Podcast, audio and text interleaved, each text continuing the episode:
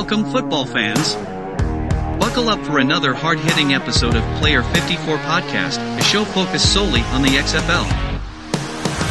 From a sunny Southwest Florida studio, here's your host, Michael Lathrop. Hello, football fans. This is episode 53. We have players. This episode is brought to you by our friends at Royal Retros by 503 Sports. Royal Retros are the king of throwbacks. Royal Retros by 503 Sports provides a line of merchandise from legendary defunct leagues such as the XFL 1.0. If you have always wanted to get yourself a quality Las Vegas Outlaws He Hate Me or Los Angeles Extreme Tommy Maddox jersey, perhaps even an OG XFL's team's t shirt, we have you covered. Simply click on the link provided in the show's description and notes and enter the code Let's Talk XFL at checkout to receive 10% off your purchase. This week, we finally have more XFL developments which are football related. Later in the show, I will be joined by Shady Sports Network founder Sam Just to discuss the XFL draft and everything surrounding it. But first, we have those developments to cover. So, let's get to it.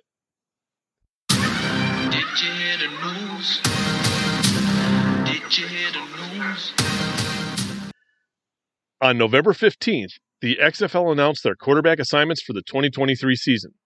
To recap, they are as follows.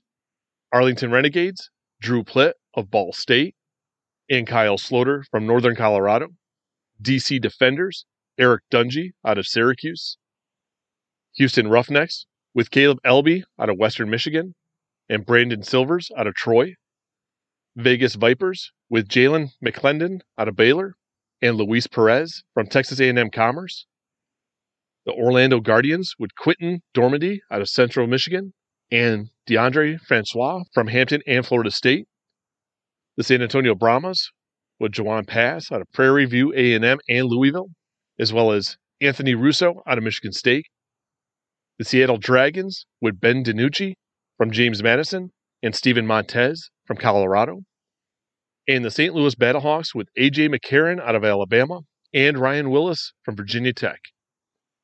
Then, on November 16th, the league held its first day of the XFL draft at UFC Apex in Enterprise, Nevada.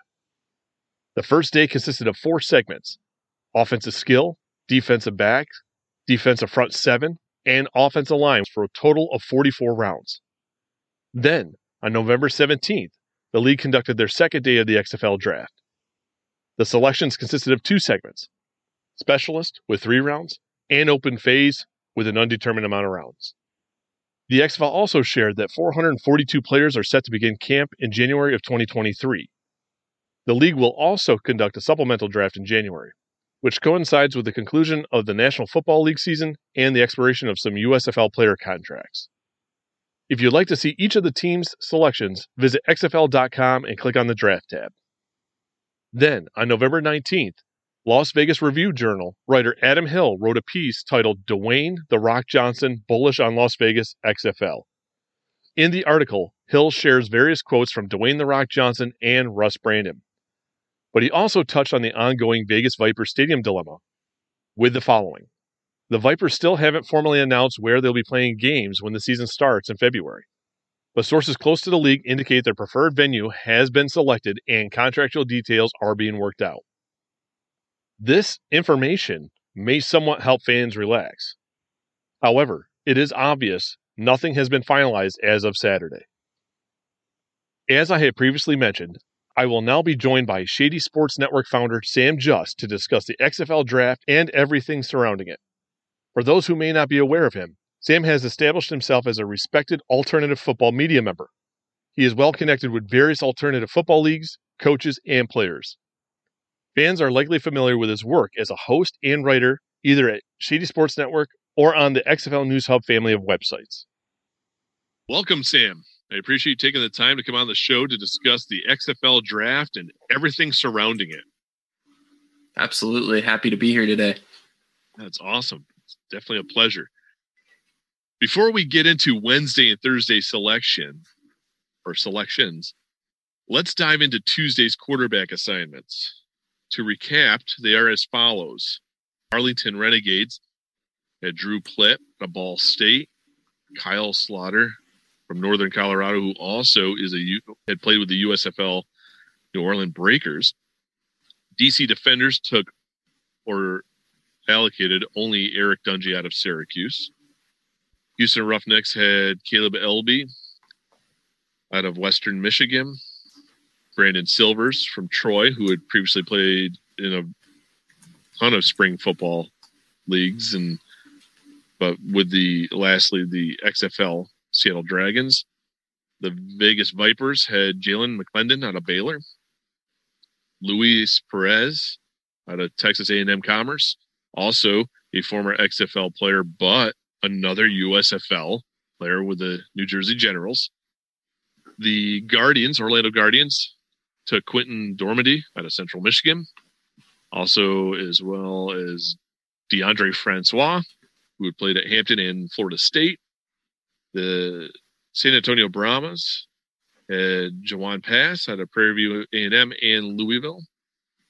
Anthony Russo out of Michigan State. The Seattle Dragons had Ben DiNucci uh, out of James Madison. I believe he had also had what some time with the Cowboys in the National Yes, Football sir. League. Uh, we have Steven Montez out of Colorado. Also has uh, some uh, NFL ties.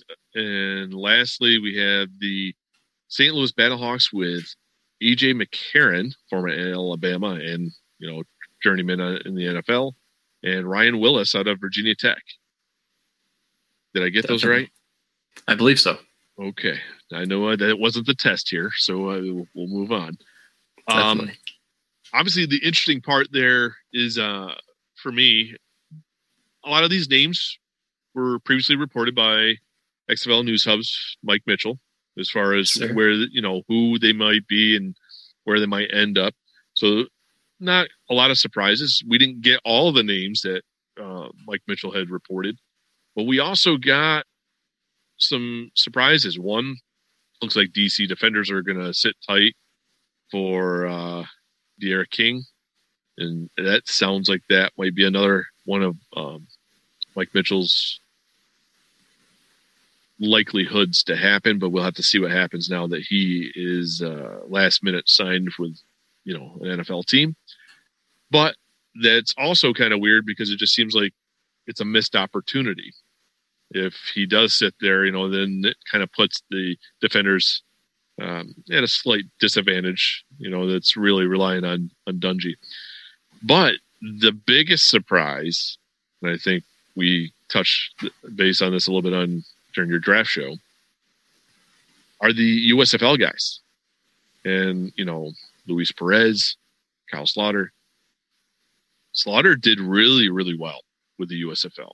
Like that just seems like he, you know, he gave up something that he clearly had his job solidified. And so Agreed. here he is making a making a, a jump over here for a new system, right? Which that could always mess with a, a, a you know a player in a production. So that's a gamble, but that's that's a huge get for the XFL. And Luis Perez is the ultimate also journeyman of the alternative football leagues. I mean, he's been what AAF, the spring league. He's been uh, you know USFL, XFL, back to the XFL.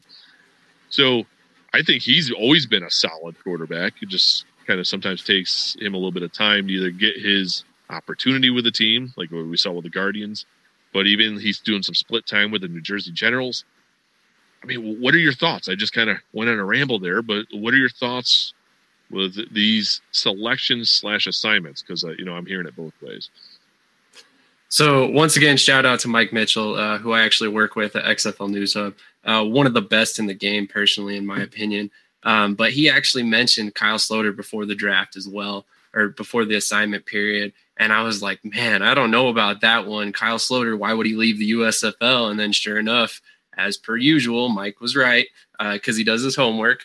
But uh, that was a surprising move to me because uh, recently we saw the USFL hire a new head coach for the Breakers. And if you look at the background for Kyle Sloter and John DiFilippo, who was just hired by the Breakers, they've crossed paths twice before. So this was very much a move to kind of try and appease Kyle Sloter. And in my personal opinion, keep him in the USFL because they knew he had interest in Arlington.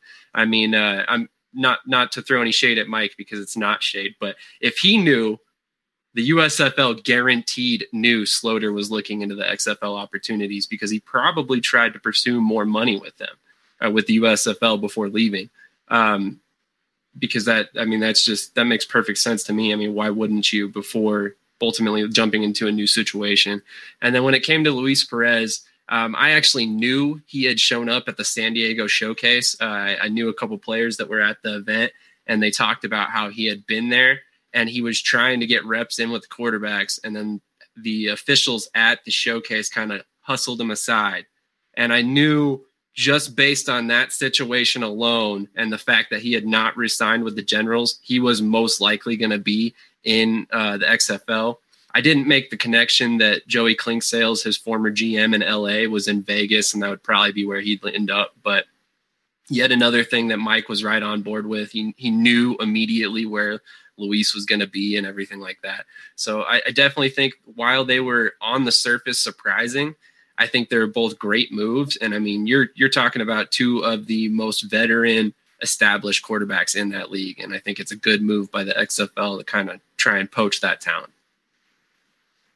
So aside from the USFL, right? It's that's the big billboard sticker shock, I think, for the most part, right? We can dig into the, you know, the minutia of whatever, right? And the connections that Mike has, and Mike is as connected as anybody can be. He is the Adam Schefter of the XFL or alternative football because he's connected for the USFL and even covers uh, what the Argonauts up in the CFL and all that. So I mean, yep. Mike is as connected in this alternative football world as anybody.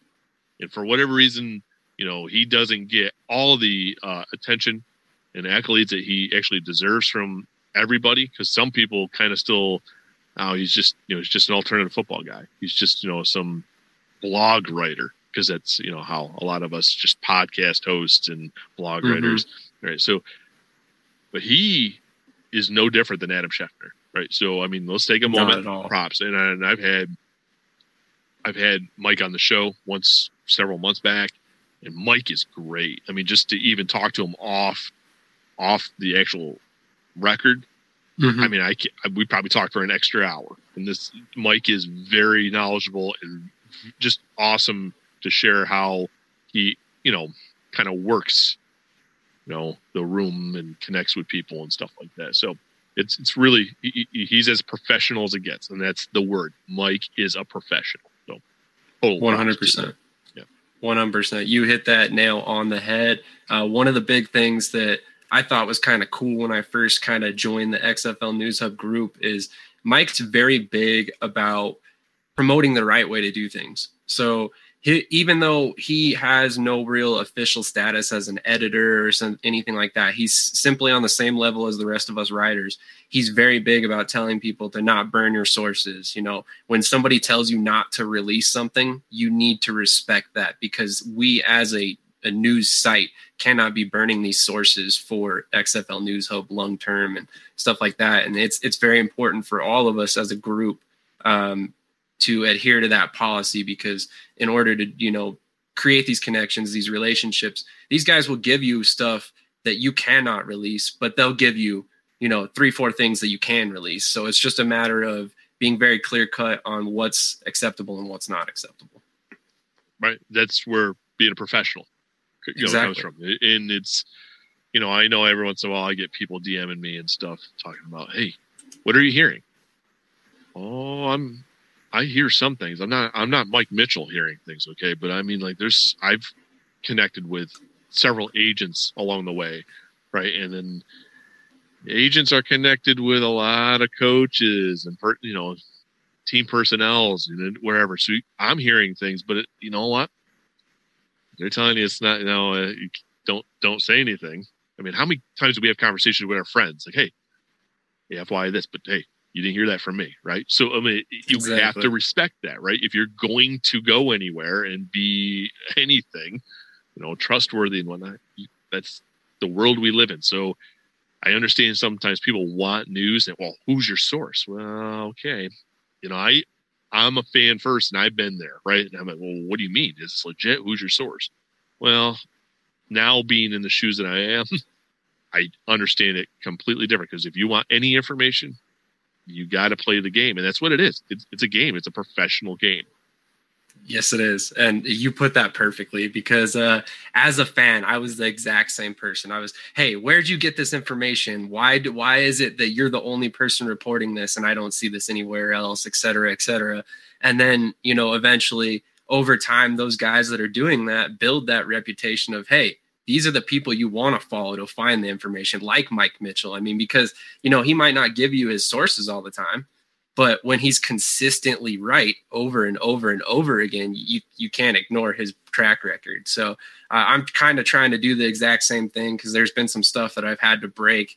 Um, but it was one of those things where it's like I can either wait and uh, do it the right way, or I can not wait and potentially be the first person. And you know, there's been some situations where it's really frustrating. You're like, man, I've been sitting on this for so long. It's time to release it. But uh, you kind of just got to keep it close to the vest and know that if you burn your sources, you're basically useless in the, the news world because it's going to get around very quickly. Alt, alt football is a, a very small, tight knit community when it comes to stuff like that. And part of it is, yeah, we gotta we gotta learn that right when you're fresh to the game. Like, cause I'm I don't come from a media background, uh, you know, or even I took some communication classes in college, but I don't have a communications degree or journalism no degree or anything like that. So, you know, people like us coming in, you know, we're learning that, and I know we're here for the draft, so we don't go on this whole tangent. But um, it, it's it's just the reality of it, right? We just got to learn the ways and be coached and have the best mentors possible, and all figuring it out. Well, let's Absolutely. reel it back into the draft here. Of course, of course. You know, this past week. So, of those quarterback selections or assignments, which particular quarterback stood out to you the most? Uh, so there was actually a couple. First of all, I'm obviously a huge fan of Steven Montez, given the fact that I'm from Colorado. Uh, not a lot of CU guys get looks at the NFL level, so I'm always going to root for Montez. Uh, he's been around the block, Washington, Detroit.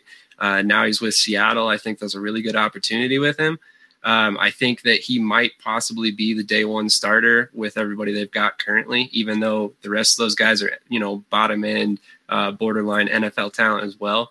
Um, another guy that I was kind of surprised to see was AJ McCarron. Um, I hadn't really heard a whole lot of whispers around him. I mean, I knew that he was a possibility just given his status within the NFL, but uh, I, I, ultimately thought he had made enough money during his NFL career that he would probably look past the XFL. But that's one of those things about alt football is you never really know. There's always kind of a question if if a guy made enough during his NFL career that he's going to look past a league like the XFL. But um, it's it's encouraging to see that AJ McCarron is realizing the opportunities that the XFL provides because I'm willing to bet he wants to get back into the NFL. Um, and then one more, Deondre Francois. So I knew that we were going to see a lot of FCF guys. I had heard a lot of whispers about all of them getting a ton of interest, but I ultimately wasn't completely sold on Francois getting an opportunity because he's kind of a, uh, a dual threat quarterback that lacks a little bit of accuracy in the passing game. So while the XFL might be a perfect opportunity for him to develop as a quarterback, I just ultimately didn't see him being assigned. Now selected in the open rounds, that made a little bit more sense to me, but uh, they actually added another quarterback, which we'll talk about later, that intrigues me as well. McCarron at 32, right? He's one of the few 30 or, you know, over 30s. I was really shocked, right? I mean, yeah, if, if you're hungry, you love the game, you just want to play, or if it's you have that end game that you still think you got something to show to an NFL, you know, team. But 32, that's fairly late in the game to try to go back to try to prove. But I mean, it makes sense. You look at him, his numbers are not bad when he actually has played in the NFL. The numbers are eh, statistically, he's been he's been decent, not phenomenal, but he's been, you know, he doesn't have like a crazy number of interceptions to t- touchdowns or anything, but I mean he he's been all right. So I think it's a good fit because you know, we're looking at all these teams as developmental, but what do we also need for development? We need veterans. So even if he doesn't take the starting gig, which I'm assuming it's going to be his to begin. I mean, it's it just it looks that way to me. But if you look at it, Ryan Willis, you know, could he get something from a veteran like McCarron? Yeah, it, I think that makes sense.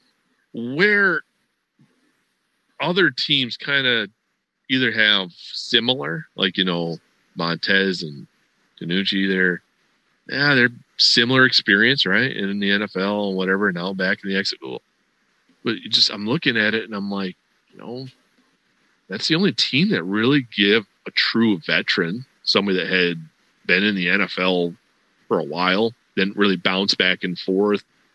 So I mean, you know, that's that's about it. I mean, the other shocker is um, Eric Dungey. I you know I like him. He's a, he's always been a dual threat kind of thing. Is he's just that's the only guy you got in the allocation or that you selected. However, that really worked out because we were being told they were being assigned, and then the advertising as a selection. Um, he, he holds a lot of records at Syracuse. You know, I don't know how many people realize that they weren't necessarily the greatest teams, but statistically in Syracuse, he did well, did very well. But he's injury prone, so that's the other thing. It's just his style of play. He's smash mouth, like he does not hold back. He he is a highlight reel guy. If you're going to get a highlight, Dungey will lay it all on the line. You know, he'll try to hurdle players or just you know barrel people over if he's going to just go for it. Eh, you know, not just throw the ball, but he's going to take off on a scramble or whatever. So I mean, that's intriguing stuff. So will he get that primary spot to actually show that? Because he could be a real good guy for footage. ESPN, right? That'd be the type of guy those that makes those flamboyant plays that just everyone's like, oh, look, did you see that?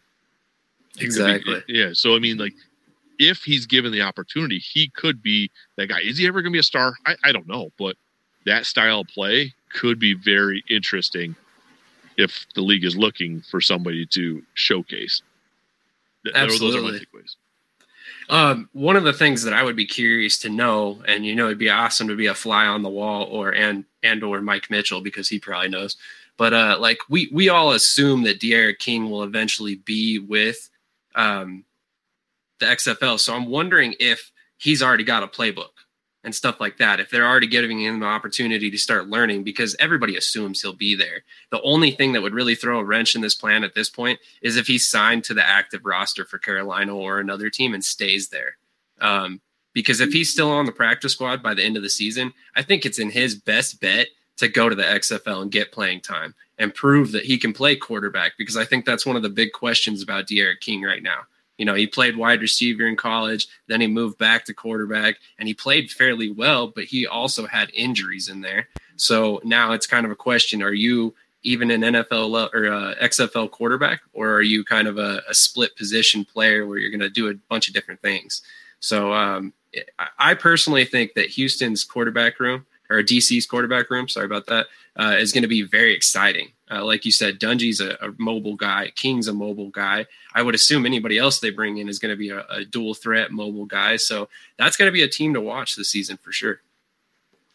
Yeah, I mean, it's that big NFL contract, right? And not even to be the, the, the starter, right? Guarantee that NFL contract's kind of tough to pass up. So if that does get offered, right? If he does make that active, the 53 man roster, it's going to be tough for him to not take it and whether the XFL could be the opportunity for him to really showcase and put together, you know, some good footage and kind of prove himself. But yeah, it all comes down to if that's offered, and that could be where the defenders are kind of in in limbo. But you're right; it, it likely is D'Eriq King's gonna be with uh, DC.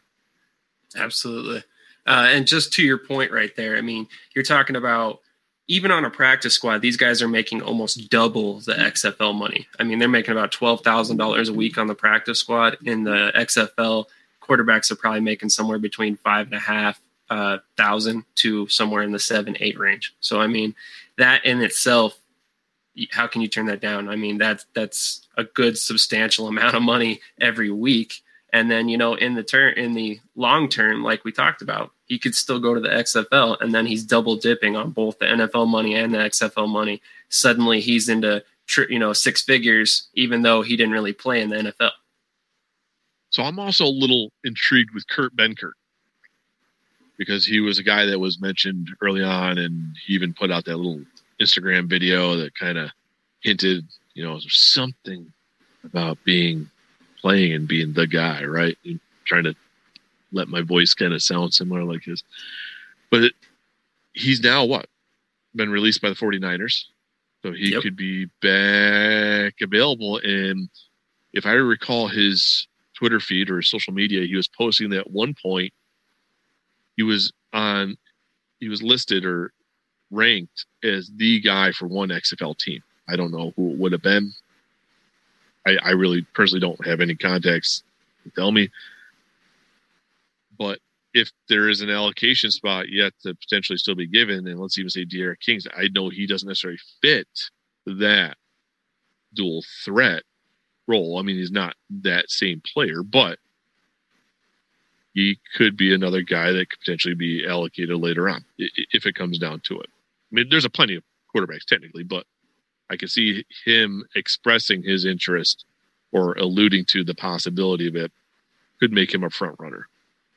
Definitely. I actually thought there was an opportunity for him to be selected in the open rounds of the draft on Thursday um, because, you know, he did get released. I think it was like early Tuesday, right before the quarterback assign- assignments were announced. So it was one of those things where there was not enough time for him to get into the assignment. But you know, the fact that he didn't go in the open rounds doesn't mean he's not going to go to the XFL either. We got that supplemental draft in January, which eventually I think is going to be where we're going to see a lot of NFL and possibly a lot more USFL names. So I think that's going to be a very exciting draft to watch as well. So you mentioned the USFL again, I know briefly. So I just want to kind of not to beat a dead horse, so to speak, but you know, despite there being rumors of the USFL quarterbacks, could likely be headed to the the XFL. I assumed there wouldn't have been as many, but seeing that Luis Perez and Sloter and looking at the coaches, you know, um, the number of coaches that had made the, the shift, Jordan Ta'amu now is being reported as another possible guy, right? Could that Brian be, Scott? yeah, we got a bunch of these guys you just sit here and you think, well, Scott, we have already known he was kind of with the um, Jordan Palmer, uh, kind of working out and stuff. Yep. And so we've seen that kind of leak. Well, now we see all these other guys making the draft, right? Made themselves available, ultimately got selected, and who knows how many more, right? Got a supplemental draft coming down the line. In your opinion, how is this actually impacting both leagues? So I got a lot of flack a while back on Twitter because I said that the XFL was ahead of the USFL already. And uh, as I said, you know, off camera, I'm a bigger USFL fan than I am an XFL fan. So I don't say this lightly. I say this because it's how the players perceive things. And if you wanted any more indication of that, look at the 18 players that were just selected by the XFL from the USFL. Those guys were the top, the cream of the crop from the USFL last season because those guys were the ones that signed with the NFL teams. They got the opportunity to go back to NFL. They were released by those teams, and that made them a free agent. That's the only reason we even see any USFL players in the XFL right now. Uh, because if it weren't for that, they would still be under contract with USFL until December 31st when all the contracts toll the new league year starts and they become free agents and have to opt back into the season two for the USFL. So when that happens, right before the supplemental draft for the XFL, a lot of these guys have already told me behind the scenes they will be pursuing the XFL. And these are prominent players in the USFL. Uh, a guy that actually came on our draft coverage, you can catch him saying it himself. Cody Brown, the safety from the Philadelphia Stars, he's specifically word for word said he would be pursuing the XFL after his contract ended. So that's at least one more player. And I can tell you there's somewhere in the neighborhood of uh, another 100 to 200 players that looked into the XFL. Now, I'm not saying all those guys land there, um, but you know, obviously these guys' agents are doing the right thing by you know vetting all options. But you know, I could see as many as somewhere in the ballpark of 50 players making the leap from the USFL to the XFL. And uh, you know, a lot of that has to do with the arrangement the XFL has. I mean, with the fact that they have all their teams, or at least seven of eight teams, playing in host cities that we know of for sure at this point. It's just a better setup that for players than what the USFL is currently. Plus, we also know that they're they're paying for all of their housing.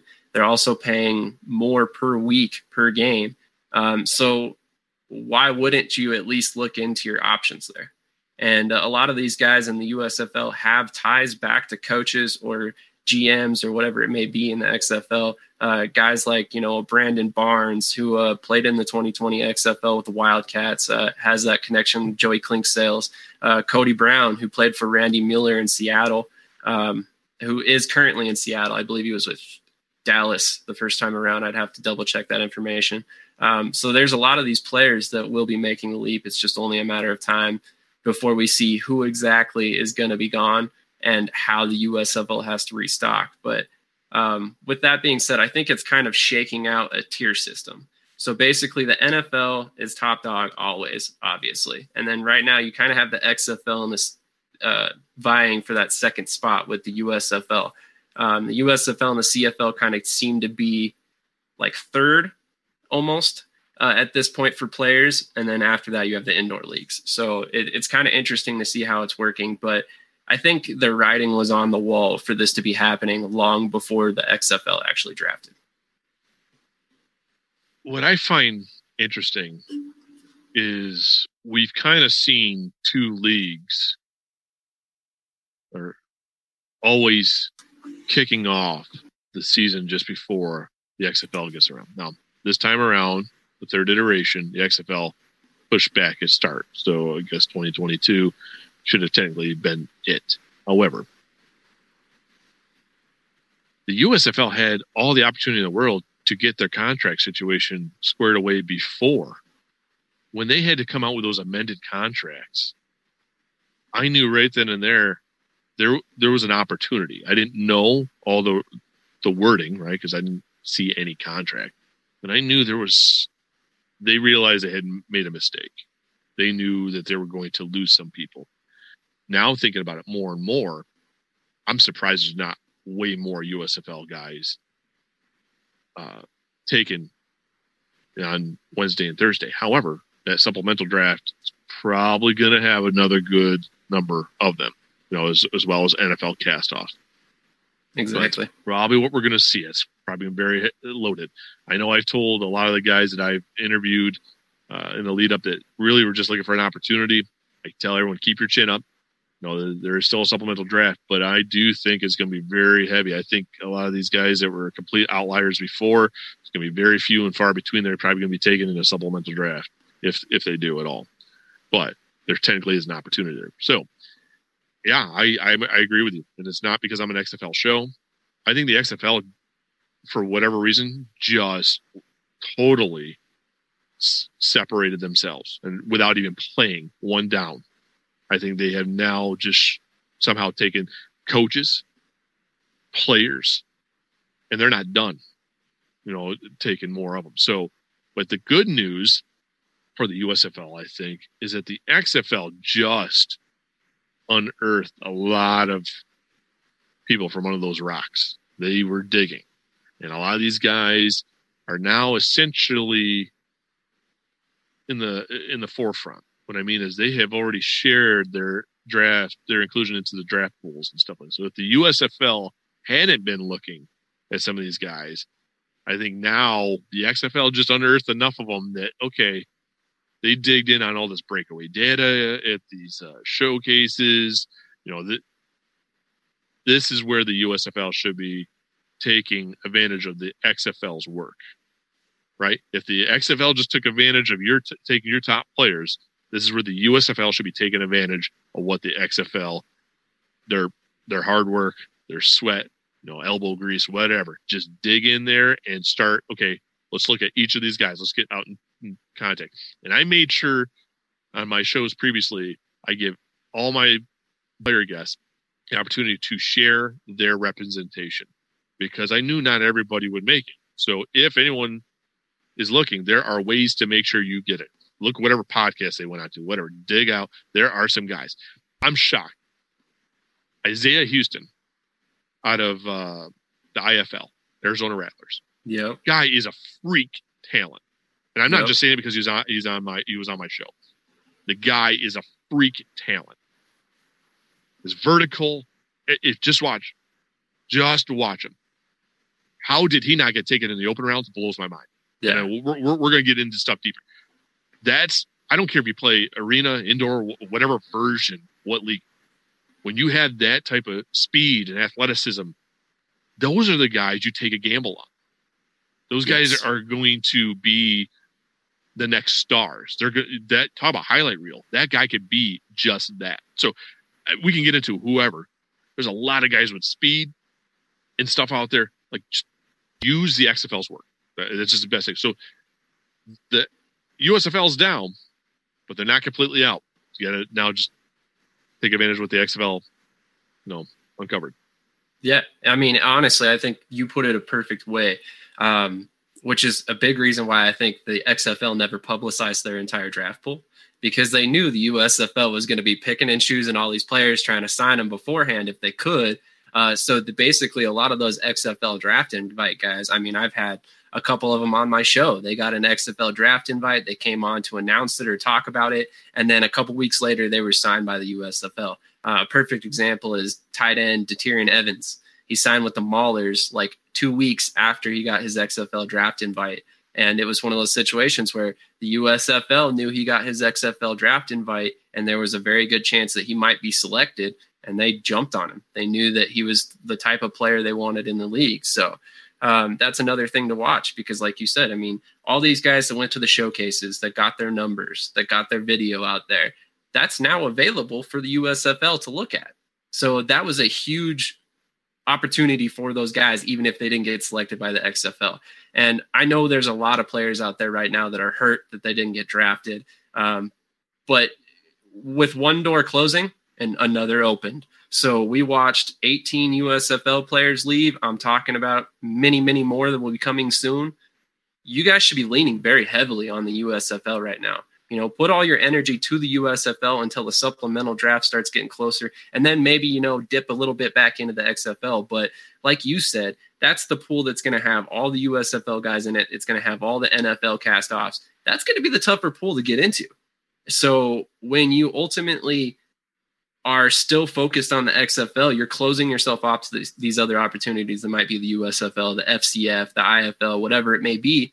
Um, but the USFL in particular, right now, I think is going to be looking very closely at all those XFL castoffs or the guys that didn't get drafted, not necessarily castoffs. Right. Well, I know to some listeners it might sound like you know we're kind of bagging on USFL there for a little bit, and that's not wasn't the intention. So let's let's move on. You know, let's get into the rest of the draft. Right? Let's get into the nitty gritty here. Looking at the first round of the skilled positions, which teams, in your opinion, nailed their first selections, and who botched it? Ooh, okay. So I was very, very surprised by the pick in Vegas. Obviously, I knew Martavis Bryant was going to go to some team at some point. Um, I should have known that it was going to be Hines Ward or uh, Rod Woodson due to their Steelers ties. But Martavis Bryant is a guy I think that could light this league up. We saw what he did in the, the NFL, you know, in his short time there. He was a thousand plus yard receiver almost every season that he was on the field for 16 games. Now that's the issue. If he can stay available for Vegas, I think they could potentially have a dominant team with Luis Perez's accuracy and Martavis Bryant's ability after the catch. That could be a very scary offense. Um, Abram Smith, that was a guy I was not all that aware of, but after kind of looking into him afterward, uh, he's a very, very good running back. And uh, he's actually a guy that Mike Mitchell zeroed in on the before the draft, and I had just never heard of him, so I didn't do a lot of research into him beforehand. But turns out that you know he goes first overall. He's a guy that's going to be very exciting to watch. Um, I think the big surprise in the first round was Sal Cannella. Uh, first of all, Arlington taking a tight end first overall was surprising. I mean, obviously, Sal Cannella can do a lot of different things that your normal tight end maybe can't do. Um, so he's more like a receiver than he is a tight end specifically. But it also that connection with Kyle Sloter that was very important, and I think that's a big reason why they take him first overall. So I'm excited to see what they can do in Arlington as well. So I'm going to run down each team really quick and just kind of give my little quick thoughts here. So Arlington Renegades, Sal Cannella is really good, right? You've already said it. But a tight end in the first round was just such a bold move. It, that to me, I would never anticipate a tight end in the first round. But I get what you're saying. Great connection with Sloter. So I mean, if you're looking at that, it's not as bad, but it's like it's still a tight end in the first round. The DC defenders, I think, gambled with the overall first pick. Smith is no doubt an athlete, but he only has one solid season of stats as a running back from his college days. So he's not really battle tested as a pro, right? So, I mean, to go with the first overall selection, I mean, that just seems like a, a bit of a question mark. I'm not saying he shouldn't have gone maybe the second or third round, but um, it just seems like the first overall guy, he is talented, no doubt, but it just he doesn't really have that body of work to really prove it. So that's that's kind of where I'm at. I'm really shocked with that. The Houston Roughnecks with uh, Killens is another solid running back, but yeah, another unproven as a professional. So another bold pick for me in the first round. So you're going to start seeing a little bit of a my mindset is that I'm thinking you should have somebody's a little bit more proven you know, that's even in the first round, it's just the gamble I get. Everyone's looking at freak talents, but I think this is where you kind of got to really rely on proven talent. You're a professional team, right? So I, there's a plenty of it there. Uh, the Guardians, I hope I'm wrong. Charleston Rambo, again, a bit unproven. Uh, for me, is a first round selection. I mean, they, another talented player. I'm not trying to cast any shade on these guys, but it's just like you're going to see, the San Antonio Brahmas, to simply put it, Jacques Patrick is a solid selection because he is a proven back, therefore a safe pick in the first, you know, first round. Uh, the Seattle Dragons, Shaw is another pick taken too soon, in my opinion. Uh, in looking back at his college days, his best statistical season, he only recorded 516 yards and six touchdowns. So I mean, looking looking at that, just like okay, athleticism, I get it. I, I understand all that stuff, but sometimes it's just like, even on paper, I'm just not seeing a first round selection. I might be wrong. Seattle might tar and feather me for it, but I'm like, I just, I'm not seeing it being that first round. The St. Louis Battlehawks, um, Pittman there is a solid collegiate talent. However, again, I just think it's a little bit early, I, would like to be proven wrong on some of these guys. Please prove me wrong. Let me eat crow later on, please. And then the Vipers, I think Bryant, it all depends on what version of him you get, right? Because we, you know, he's got a he's got a history, got got that baggage with him, but it's worth a gamble. At this point, you've seen what he can do, so that's why I like it. That it was worth a gamble, and you're right. It's not surprising that Woodson would take take the chance on him. So, um, am I wrong? Am I too? Am I being too hard on the unproven aspect of some of these guys? Uh, no, no. Uh, one thing I do want to say is that Sal Cannella, you said that uh, you know, tight end in the first round was very bold, but I do want to throw out there that I mean, we're talking about a college receiver. I mean, the guy's he was 6'5", 228 coming out of college. Uh, he made the move to tight end actually in the NFL, I believe it was. Um, added about I think like 10 more pounds, 12 more pounds, something like that. So he's a smaller guy, very speedy. So I think there's a reason why they wanted him specifically. Uh, if that was maybe, you know, your typical blocking tight end, we don't see that pick. But uh, Adrian Killens, uh, you are sleeping on him a little bit. Uh, obviously, this is one of these guys that plays close to the vest here. I'm a big Philadelphia Eagles fan, Killens was on the Eagles roster for a couple years. I believe it was practice squad actually. And then he went to my hometown Denver Broncos.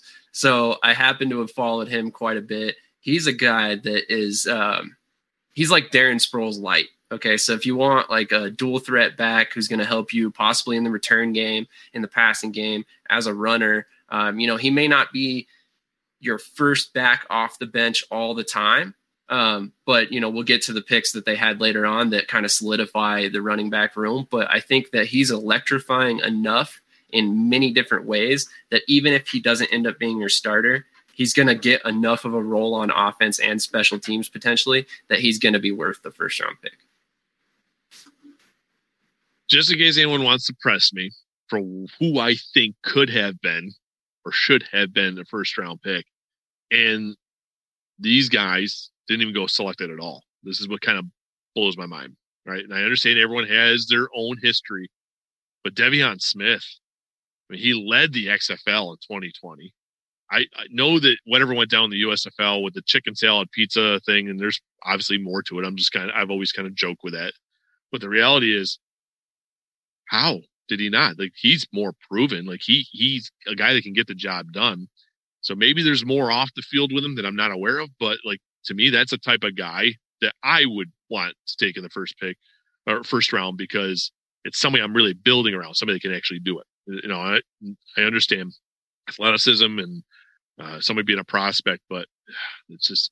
But then uh, Mohamed Sanu, another guy that was reported to be I mean, like how how are these type of guys again? Now I'm probably gonna be all part of the supplemental draft if they get selected. But I mean, now those guys are available for the the USFL to come back around on. So I, I don't know. Those are the type of guys. If somebody's just curious, who I think should have been in that type of uh, conversation for selections. That's that's very fair. And there was also uh, Terrance Williams out there too, former Cowboys receiver, really solid guy in the NFL. Had a solid season in the FCF in 2022, and uh, ultimately he got his draft invite, but did not get selected. Uh, I think you made a great point with Mohamed Sanu. I expected him to be picked. He's extremely versatile. He can do so many different things for an offense that I'm actually extremely surprised that he did not get selected, even in the open rounds. And uh, I would say that if they didn't get selected this time around and they were available, there's a high likelihood that they do not get picked in the supplemental draft, even if they have the NFL experience. But I guess it all depends on how that supplemental draft shakes out. I mean, you know, a lot of these these teams have already talked to NFL practice squad players. They've already probably solidified some of the guys that aren't necessarily on their roster now, but will be after the NFL season. So, um, that's one of those things that you just don't know exactly how the rosters are going to change from now till January. Oh, there's a lot of time, no doubt, a lot of time. And I mean, they're all figuring out how it's all going to come together. So they're going to be piecing things together for quite some time. Absolutely. So I'm curious, I got a question for you. Do you think it's an advantage to be drafted early on or later on in the supplemental draft, knowing that training camp doesn't start till like January?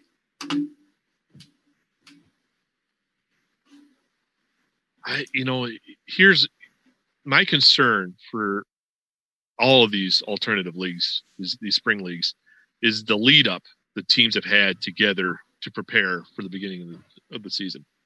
And I think part of why the USFL kind of got a bad uh, reputation out of the gates, and I think maybe the chip in the ball might impact the, the passing game, but we just didn't see a lot of teams on point right out of the gate. There were some teams, no doubt, that were fine, but we just seemed a lot of kind of sluggish stuff.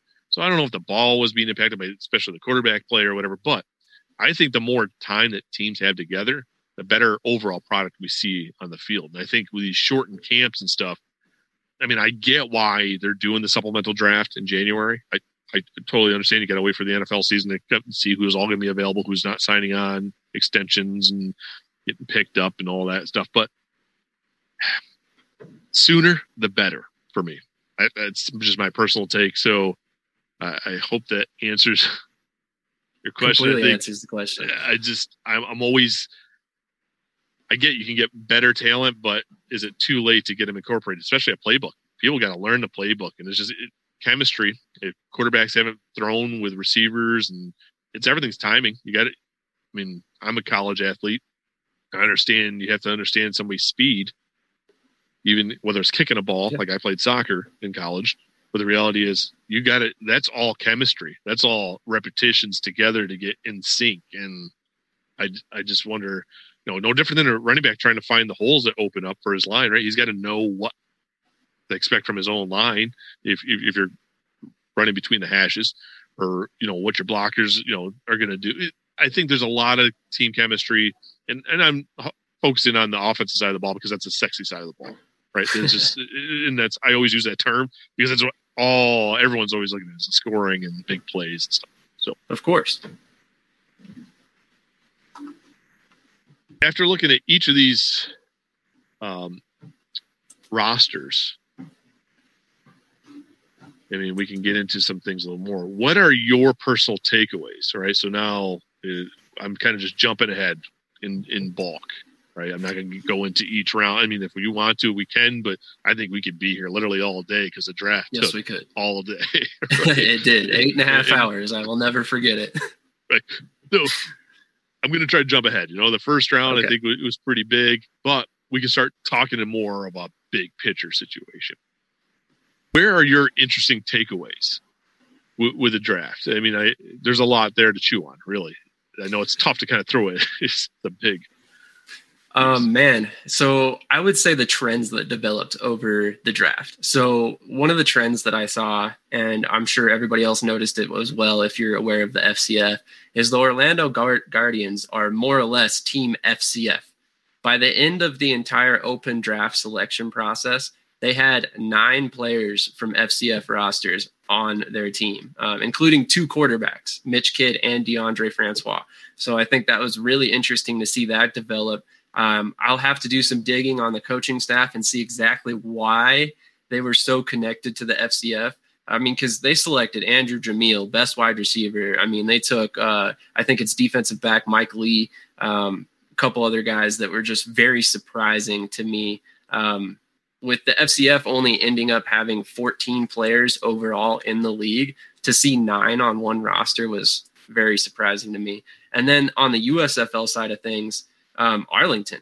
Arlington selected eight USFL players, seven outside of Kyle Sloter, the quarterback, and uh, that, in, to me, is another big chunk of that USFL group we saw because only 18 of them got selected. So that means the other seven teams have a total of 10 USFL players on them. And then Arlington also leaned very, very heavily on the XFL in 2020. I believe they they've got a total of 18 players on their roster that played in the XFL in 2020, including several Battlehawks. I think five or six of them, um, and then there's uh, two or three Dallas Renegades as well. So Bob Stoops was playing on the experience that Jay Hayes, Jonathan Hayes had with these players, and then on his own experience he had in Dallas previously. So I think that was very, very intelligent. Uh, we talked about the shorter training camps in these spring leagues when you're building a roster from scratch. You want player chemistry. So if these guys all played together in St. Louis prior or Dallas before, chances are they're going to know a lot about each other as players. So that's that's a good way to start that, that whole learning process, as you spoke about uh, about your teammates and your quarterback to receiver um, connections and stuff like that, because that's it's very important as we kind of prepare for something that's never been done before in the XFL. I mean, completely new rosters, completely new teams, new coaching staffs, etc. Deep down in, I, I wanted to see some of the guys in the pool end up back with their teams, and in some cases, it did happen, right, from 2020 to 2023. But as an overall, hardly any, right? Yeah. So it was like a complete reset. I was kind of hoping the team's like, oh, we're gonna bring in some guys just because whether for fan and kind of make it feel like we already got the brands. Let's just bring some of the players back. But it didn't. It really didn't happen. I mean, I, I mean, as a Guardians fan, you got um, Mueller ended up with the Renegades. You end up having uh, Luis Perez, obviously an allocation went to the, the Vipers. You have um, Jake Sutherland end up with, I believe it was the Battle Hawks tight end in, in the open rounds. So I mean, like it doesn't doesn't matter however you look at it. They're just they're not a Guardian, even if the team moved. So it's just that leaves me wanting a little bit. But yeah, I mean, starting with Arling, Arlington, the Renegades, they are a proven alt football veteran team, especially on the offensive side of the ball. Sloter, yeah, Kenneth Farrow, uh, Farrow, you have Keith Ford, Flynn Nagel, small uh, Jordan Smallwood, Sal Cannella. I mean, like you just look, they're going to be a professional team. These guys have already been professionals, right? They're, you kind of know what you're getting. Uh, they got a couple, you know, youth guys on it, but you'll have to see how that blends in. But they look to be a solid team. Do I think any uh, Nagel or Smallwood are going to be star receivers? No, but I think they're going to be solid receivers. But you know, Cannella might be all you need for a star receiver. You know, like you're saying, he's not your typical tight end. But uh, I look on the defensive side of the ball, I think they have a solid mixture of NFL castoffs and also all football veterans, like you're saying. Like, in, obviously, Coach Stoops is going to have a tough team and likely a winner this year. That's what you know on paper. I understand we still have another supplemental draft to come, but from what I'm seeing, they likely have a winner. Are they the winner? I don't know, but they likely have a winner. I would agree. I think like what you said, um, the alternative football leagues are different. It's not the NFL, you know what I mean? So it takes a, a certain kind of player to be very successful in leagues like this, you know. So having that experience in those other spring leagues is incredibly important. And we just talked about 26 players out of a I think a 45 man, 50 man roster at this point that came from spring leagues prior. So I think that's a very important decision and a very smart decision by Bob Stoops and his staff. Well, taking a look at his staff, you got the Hayes brothers, right? Mm-hmm. I mean, they're they're not new to the spring game. They know what they were, you know, what they were looking for, what they competed against, and all that stuff. So, yeah, I think this team is going to be pretty solid, and I mean, good for the you know the Renegade fans. But I mean, we still have one more draft, so we don't play the games on paper yet. So, exactly, exactly. So Although I do wanted to say you, you said not many XFL players from 2020 ended up on the roster that they were on. Dallas, I think, had the most uh, with five players going from Dallas to Arlington. So that was kind of cool to see. Well, yes. I mean, there are some cases. I know there's a couple also did it with the defenders as well. So, I mean, it's, yeah. it's, but as a vast majority, it wasn't the case. But yes, in some cases, like, I, you know, I did previously mention it did happen.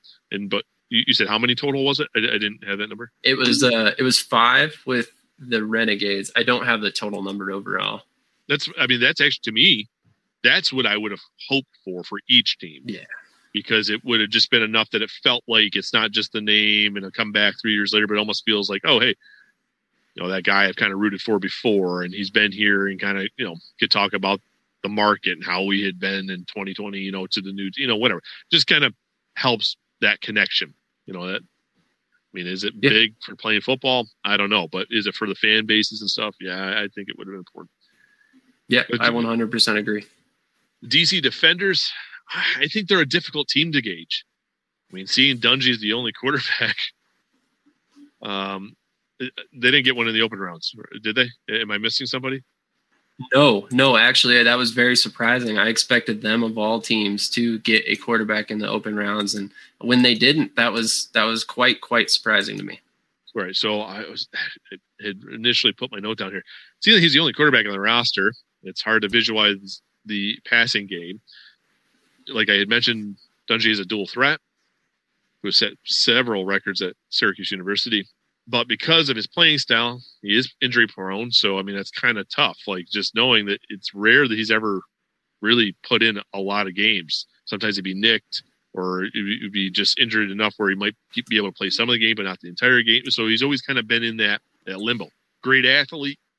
Again, it could be highlight reel, but they do have some veteran receivers: Cannon, Cobbs, Ferguson. You know, but they just need to have somebody that can consistently get them the ball. So that that's going to be the question. So you know, who else is going to be in that quarterback carousel, so to speak, and who who's actually going to be the guy. Um, so at the, at the moment, I'm I'm just I'm not seeing it, and I know like uh, it comes back down to their first overall selection. If Abraham's really the guy, maybe they'll be a run dominant team, and if Dungey somehow ends up staying healthy and he's dual threat, well, that could be a dangerous team there enough that maybe the pass doesn't have to be the focal. It just has to be complementary. That if you're always thinking that the quarterback's going to scramble, and you have a solid running back, you know you have to always worry about the run and not necessarily the pass, and that could just open up a passing game anyway. So again, I mean, I'm not seeing it, but it doesn't mean It is not going to happen. Houston, 100%. Houston, I'm just going to say this. They will not be undefeated this time around, folks. Okay. I hope the Roughnecks faithful is not going to hate me. I think they need to buckle up. This is not the best team in Texas. Okay. Last time you were, this time you're not. And I'm I'm just gonna leave it at that. I'm not gonna try to piss anybody off anymore than I probably already have. Okay. Is am I being too bold with that? Um, I don't think they'll go undefeated, but I'm a fan of this roster. Actually, uh, I like a lot of guys on it, and maybe it's just because of my ties to, uh, you know, the little lesser known FCF and leagues like that. Because uh, they picked a couple guys. One of my favorite guys in the draft was Bryson Aline, the last pick there. Uh, he's actually a guy I interviewed in the past, so I was very excited to see him get drafted. So um, he he's a guy that he came out of a D1 school. You know, he didn't really get an opportunity and he went to the FCF, led the league in rushing, and now he's, you know, here with Houston. And he's one of those guys that a lot of people don't really know. Uh, similar to Killens. You know, Killens hasn't really made a name for himself. Garrett Owens, very, very versatile player, extremely interesting guy. He actually played running back in college and he moved to tight end. He's listed as tight end for Houston, but I would expect to see him in the backfield, split out wide as receiver, in line as a tight end. Uh, Cedric Byrd, another FCF guy, solid, solid number two receiver. I wouldn't have selected him number one overall, but uh, they seemed to like Deontay Burnett and Justin Smith, who they picked next two rounds. Uh, so there's a lot to like, but at the same time, I, I was kind of surprised that they didn't lean more heavily on NFL experience. So a lot of these guys, you know, they might have been in camp once or twice, but they didn't really make it in a practice squad or, you know, been on a roster for any length of time. So uh, there is that aspect to the roster for sure. Well, you're not the only one that obviously thinks the Roughnecks did all right. We'll get into it a little bit later if we have time because I, I sent you that link. Somebody else uh, rates their draft pretty pretty decent. So I, again, I probably just the outlier. I'm I I'm just not going to say any more to piss off the Roughnecks fans because I might lose some listeners. That's fair. sorry, uh, guys. Sorry. The Guardians, the Orlando Guardians. Perhaps uh, they should be renamed some variation of the FCF Guardians. that's kind of a big takeaway. So you're right. I think that's going to be tough to really gauge. How does that transition? Uh, on a serious note, I love that they picked up Dantes Bird and tight end Ryan Becker. I I love those two um, pickups. So I mean, this is a team that I think is the greatest unknown for me. I, I and as a Guardian fan, that's kind of it's intriguing, but it's also kind of nerve wracking at the same time. I just your your thoughts. The uh, the Guardians, I personally I like their roster a lot. Yet again, yet again, my FCF bias showing through. Um, in my personal opinion, a lot of people are going to see the name Andrew Jamiel and not have any idea who he is. But if you're an FCF fan, you know exactly who that man is. He dominated the FCF for two seasons straight. Uh, personally, I think that he's going to be very exciting to watch. Um, I think he could potentially be in the NFL next season depending on how this this season plays out. He had a workout with the Patriots this offseason, uh, didn't ultimately get signed, but he's one of those really shifty slot receivers, best known for uh, his ability to kind of uh, change direction. And he'll leave defensive backs just completely turned around in space. And, um, you know, there's a couple other players that really intrigued me on that roster. One of the guys that I really wanted to talk about was Mitch Kidd. Uh, Mitch Kidd is a quarterback that led the league in the FCF in passing. He also spent some time in the CIF with the uh, 2022 champion Salina Liberty. So he has a little bit of background in the indoor game uh, that I think makes him a lot more accurate as a passer. And he's a little bit more of a pocket guy, so he'll be exciting to watch. Um, there's a lot to like about this Guardians roster in particular. I think that a lot of people are currently sleeping on them but by the time the season rolls around, they're gonna surprise some people. I just think it's a wild card. I mean, I I can't go either way whether I think it's but I yeah, Jamiel there. He's um, I've watched some more highlights after we were talking after your special, and I mean I had seen some before, but I really dug in a little bit more.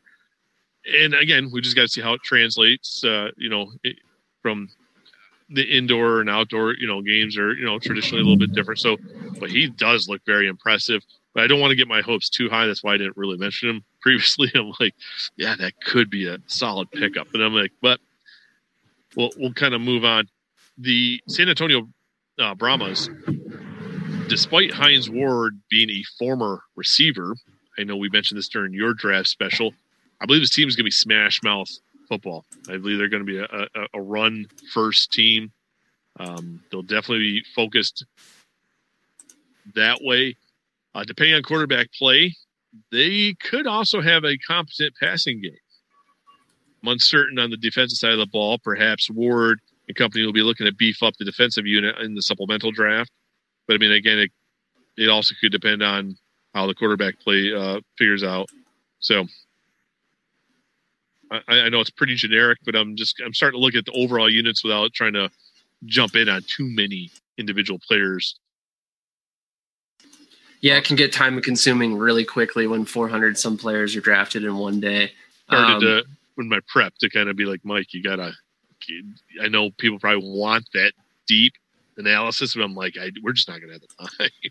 Exactly, exactly. Speaking of which, uh, I said 14 FCF players. I was incorrect because Brandon Silvers actually played there last season as well too. So 15, 15, my mistake.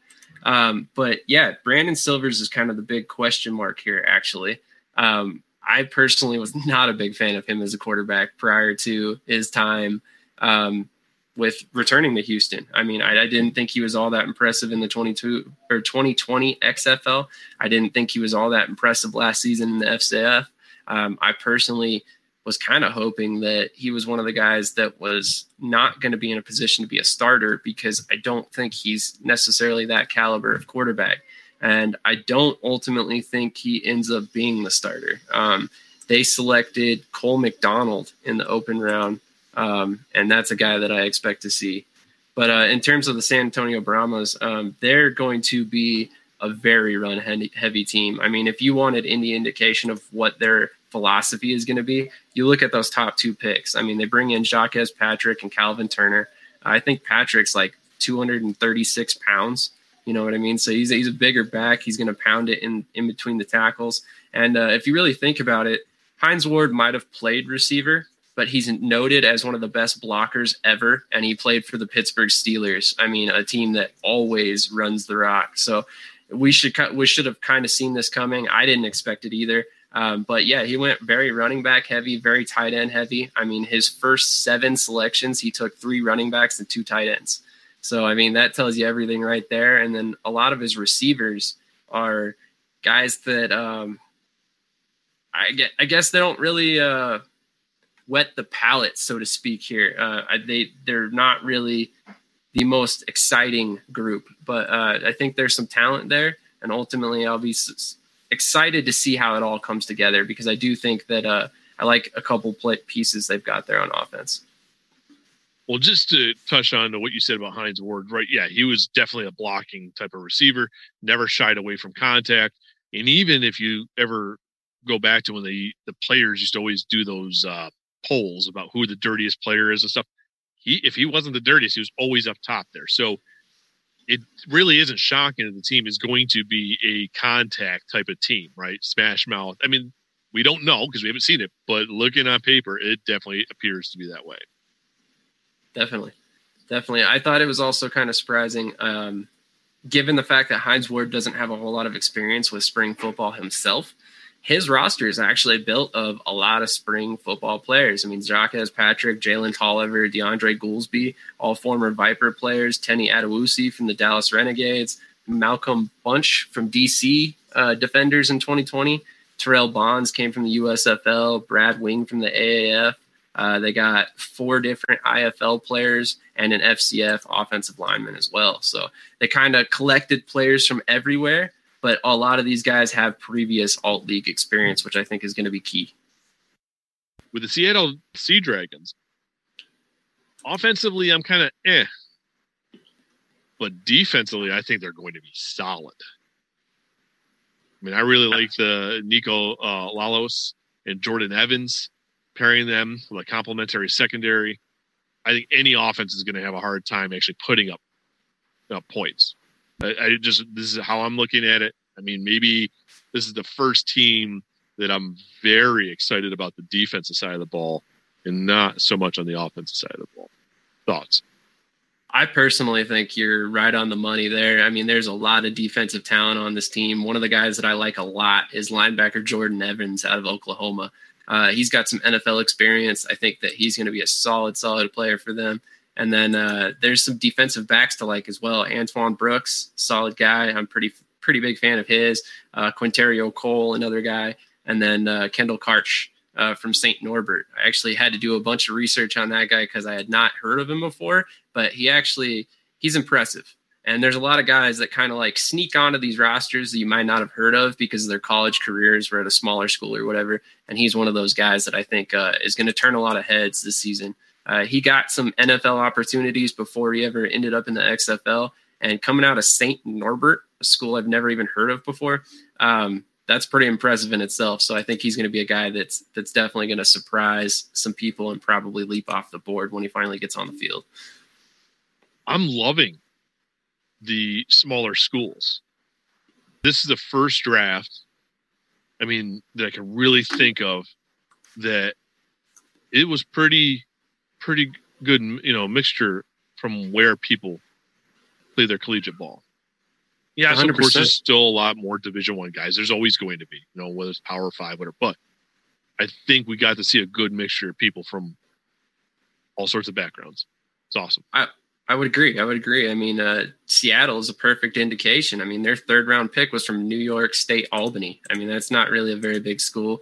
Uh, you got guys from Southeast Missouri State, St. Norbert, Old Dominion.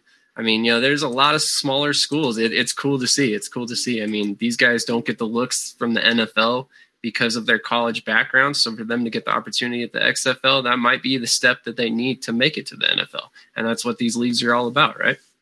Well, right. So hopefully it works out it's not a crash and burn, you know, as an overall experiment.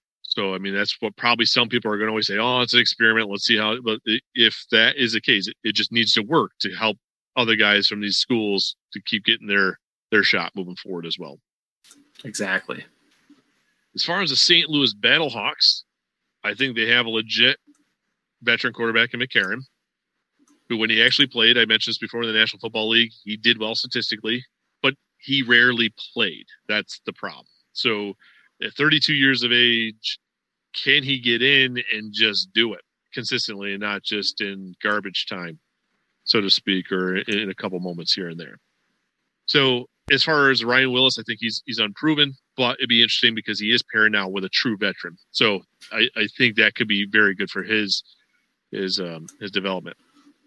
But I do believe McCarron will probably be the guy out of the gate. So I am intrigued by this team. I think Brian Hill, Jordan Thomas, and I'm a little indifferent on, the receivers, but I, I, think they're going to be a pretty interesting team. I, I, think there's some some talent there that Colin Nation will be satisfied with. That's just kind of how I take it. As far as the defensive side of the ball, I see a fairly average team. Not great, not bad. I just think they will be competent as a unit, though. I would agree. I would agree. I'm, you know, I'm big fan of Brian Hill. I'm excited to see what he can do. Uh, Darius Shepherd, former Generals receiver. I think that was a solid pick. Abdul Adams out of Syracuse, another guy that I'm excited to watch. Devonni Haskins. There's a lot of guys on this team ultimately that are very encouraging. Um, Channing Stribling, that that guy right there, I am so exciting. Um, I was a Philadelphia Stars fan from the USFL, so he led the league in the interceptions for the USFL last season. In seven games, he had seven interceptions. So I'm excited to see what he can do with the Battlehawks uh, with a lot of talent around him. I mean, Quinton Meeks, another USFL guy, um, D'Angelo Ross, another USFL guy. So Tariq Lewis, I believe, spent some time in the NFL. So I mean, there's there's a lot of guys on this roster to like, and I think uh, Anthony Becht might be the Dan Campbell of you know the XFL, but I think it's in a good way. He's going to keep his team motivated. He's they're going to be very invested, and there's going to be no lack of energy in St. Louis. That's for sure. I purposely did not mention Stribling, so you could. right? I knew you were talking about it Thank during you. your live broadcast. I'm like, you know, what? I'm not gonna steal his thunder. So, and sometimes I'm just gonna try to save what I know will be your talking point without even previously discussing it, like in the lead up to the show. I'm like, when you were talking about, I'm like, this is his guy. I'm gonna let him have that. Thank you. I appreciate that greatly. And hey, that's another one of those USFL guys that had previous XFL ties. So it's kind of like a homecoming for him too. So uh, definitely fun to see. So last but not least, the Vegas Vipers. They are going to be good.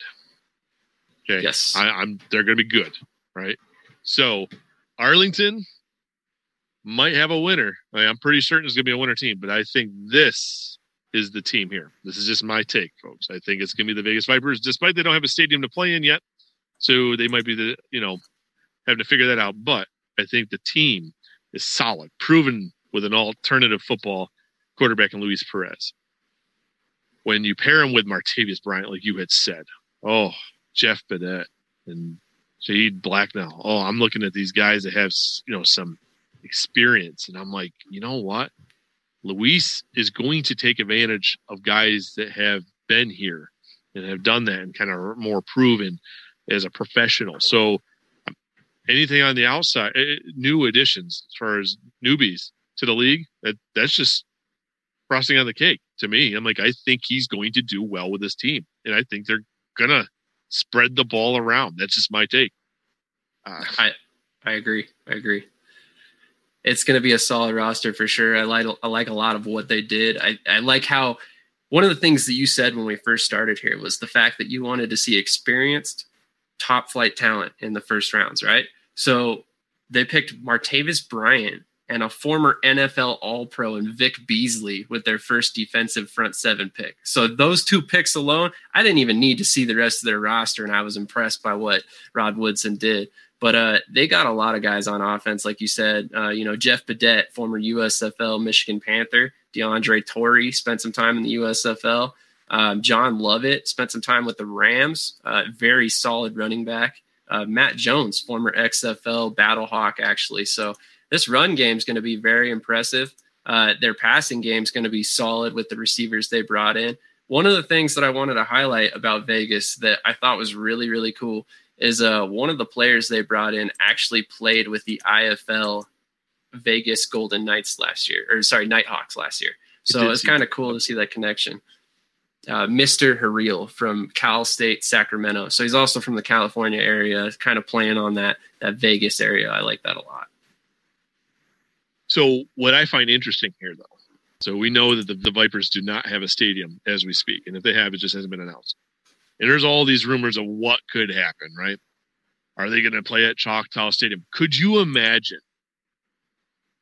in the XFL world that Vegas does not get a stadium situated, doesn't get it figured out, and they end up having to play back in Arlington because that's where you know the the hub is out of, and that both the top two teams out of the league play on the same stadium.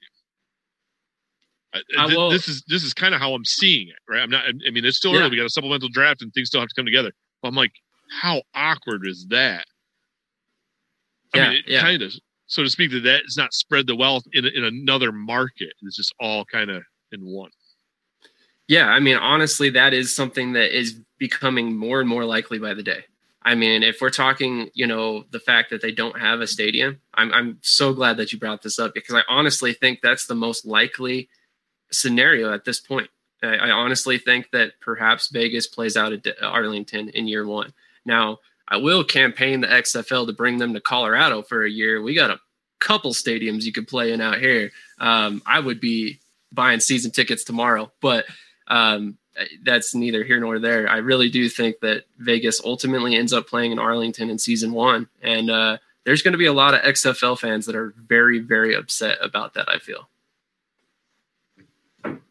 The sad thing for me is that good of a team could draw people, and if it's the second team in the same stadium behind the namesake team, it may not draw well, and that I could see that one. It's just it's a missed, could be a missed opportunity. Now again, we don't know for certain, so I mean I'm kind of speculating, but as the days kind of keep going by, some point you're going to start camps At some point, you're gonna, you know, and I understand that hub's all there, but are you going to send players out to a city to start that grassroots marketing to connect with the city if there's no stadium? Like, it just they're not even selling season tickets. Obviously, you can't pick a seat. I get that, but some there just seems like a lot of missed opportunity here. So to me, if they had a stadium, they'd be selling tickets, not just taking deposits. So yeah, it's it's it's just a bad situation in my opinion. I agree. I agree. It's a it's definitely the the big black mark on the XFL right now, and that's saying a lot because there's not a whole lot of them currently. So um, I definitely think that's something they need to get figured out sooner rather than later. You had previously been messaging me back and forth in the lead up to this, and you kind of were sharing down that um, I believe it was um, Patrick from XFL News Hub that did a yes, breakdown sir. Of some of the guys. I don't have those right in front of me. I kind of turned my phone off. So, do you, do you have those numbers on breakdown where some of these guys all came from? Like you mentioned, the 14 now 15 players from the FCF. Mm-hmm.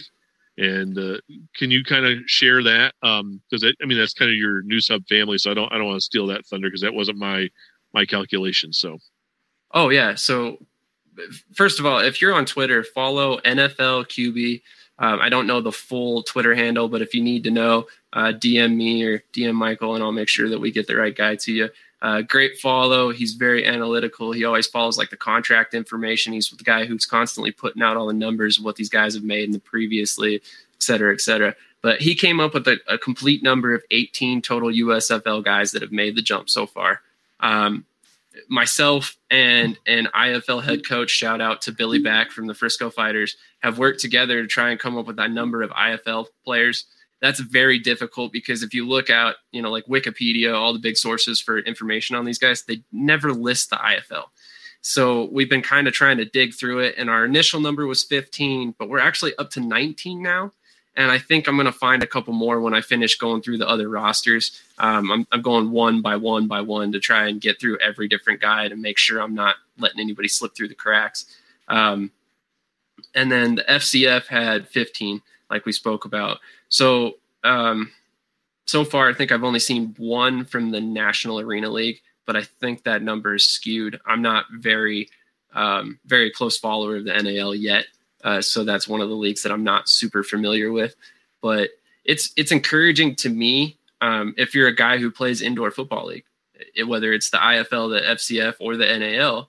There's 30 some guys that just got drafted out of these indoor leagues, and it shows that between the USFL and the XFL, they really do respect the indoor game, and that's important because that's where their largest talent pool is right now is in the IFL, the NAL, the FCF, um, the CIF you know that's where they're getting a lot of these guys. If they're not borderline you know practice squad nfl players or usfl players that already came out of the indoor leagues that's their biggest talent pool.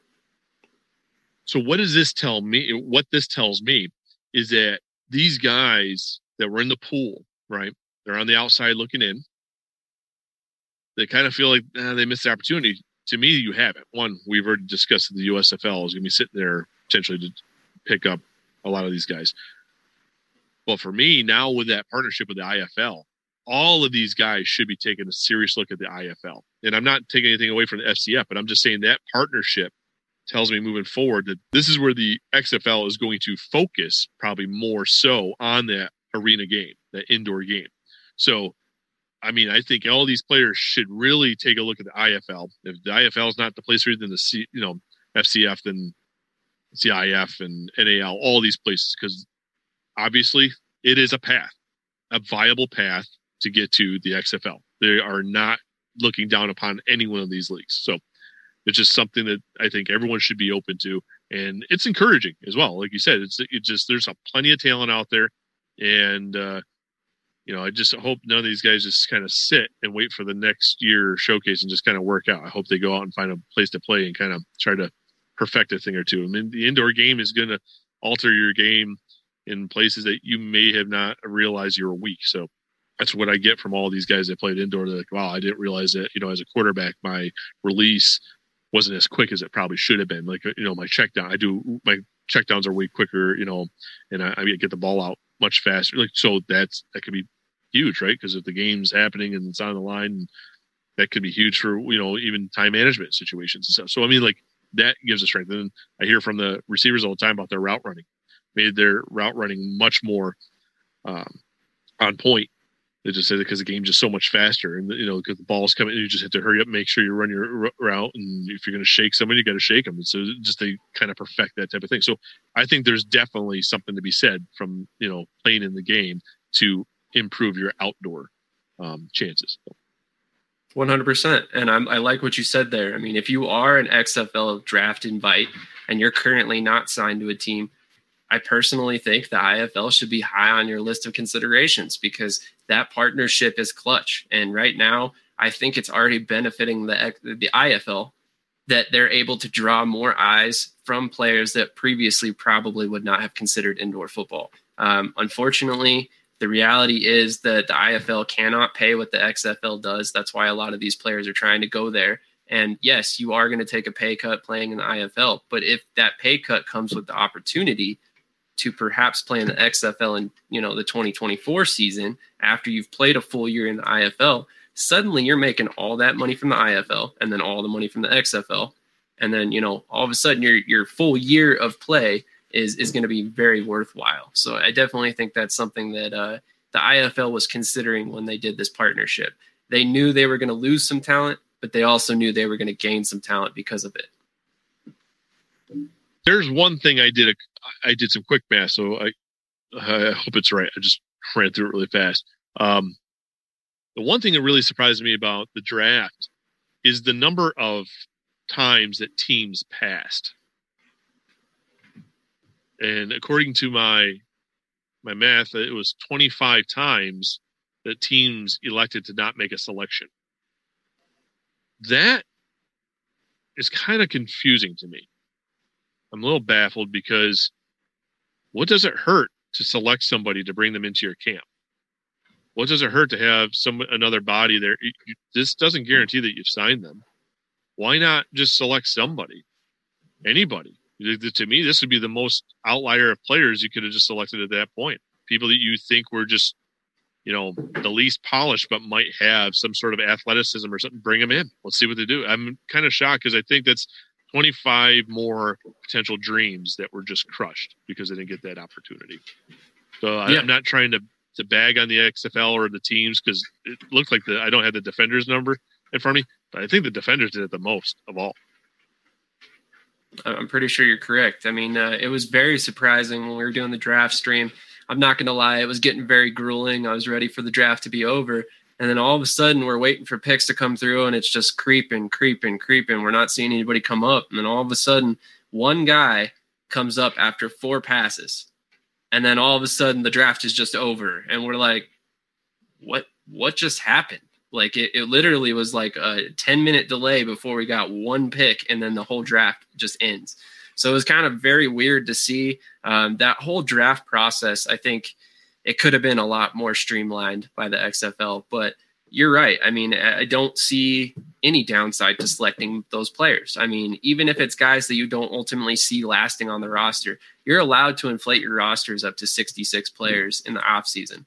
So why wouldn't you? I mean, especially if you're just giving that guy the opportunity to learn the playbook and be prepared for training camp to really give it his all in training camp battle. And maybe you unearth some, you know, diamonds in the rough. I mean, I know one player for sure, right off the top of my head, uh, guard Zach Thomas. He was a rookie last season. He went to the Naz Wranglers of the IFL and won a championship in his first ever season. He then got accepted into the NFL Alumni Academy. And the only information I can get as to why he was not selected in that offensive line portion is the fact that he's six foot one. So he's a couple inches short as an offensive lineman, but he plays interior offensive lineman. To me, the height doesn't really matter. Uh, leverage is important when you're a guard. So I don't understand why a team wouldn't take a shot on a guy like that who, you know, he can't change his height what he can do is perfect his technique. What he can do is be athletic, athletically gifted, both of the things that he provides. And he's also a coachable guy. So, I mean, why not take a leap at that guy? You know, he's very young. He has a lot of room to develop. I mean, there's a lot of players like that that could have been selected in those late rounds. And it, it just didn't make a lot of sense to me either. It would have been the perfect opportunity just to select undersized people to see what they really had. I, I think that it's everything that was marked against the guys, but they were rated so high in certain other areas, whether it's from showcases or wherever from the, the breakaway data. Why not go ahead and let them go up against all these guys at training camp? Does that inch really make a difference? The you know, exactly. uh, or, or two or three inches or whatever. I mean, there's some definitely undersized guys that you know that I had interviewed in the lead up, and that was the biggest knock against him. He was like, "Well, I'm really built more like a safety." And um, um, Khalil, like I was having a moment on his last Patterson. name. I, yeah, Patterson. Yes, thank you. So sorry, Khalil, that I, I just blanked in your last name. But like he was undersized. He's like, I'm really more built like a safety, but he's like, I'm really like the edge guy, you know, an outside linebacker. Sometimes you, know get up on DN, but like the reality is, why not bring a guy in like that? Just just bring him in. It doesn't hurt. I mean, I'm not saying it has to be Khalil, but I'm like, perfect example that if the knock is his size and he can't handle, well, then let him prove it in, in camp. But if everything else is, you know, rating off the charts, then what's the problem? Because you just gave up and you didn't bring anybody in. That to me, that seems like a, a, no a loss all the way around, not just for the player, but for the teams, because there's opportunity for you to look at some additional players. But that's just just my take. No, I 100% agree. I mean, we talked about it, and there's a couple different people that have the take that, well, you know, this is opening up opportunities for guys in the supplemental draft or in free agency in between or whatever it may be.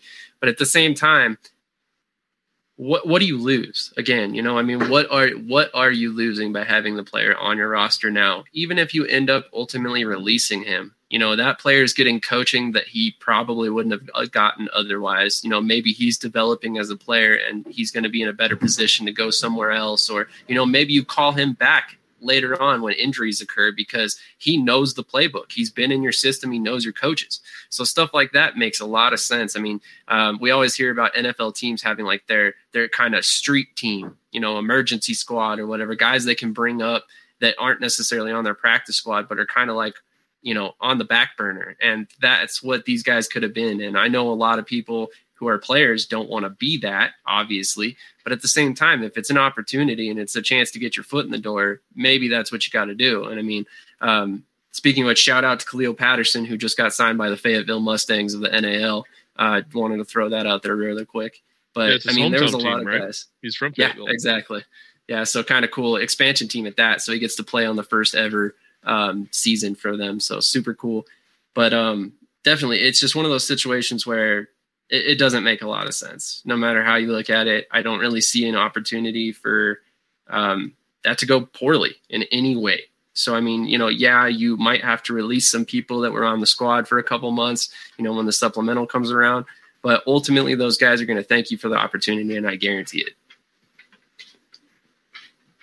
Yeah, I can't can't agree anymore with that. It just it just it just kind of it kind of breaks your heart a little bit, and I act like I'm over here tearing up, but it just kind of like it just it doesn't sit right with me. It just seems like could at least give the guys something to put on their resume that they got drafted or something, even if you wanted to cut them. It just it seems like a couple things that could have just boosted those those outlier players.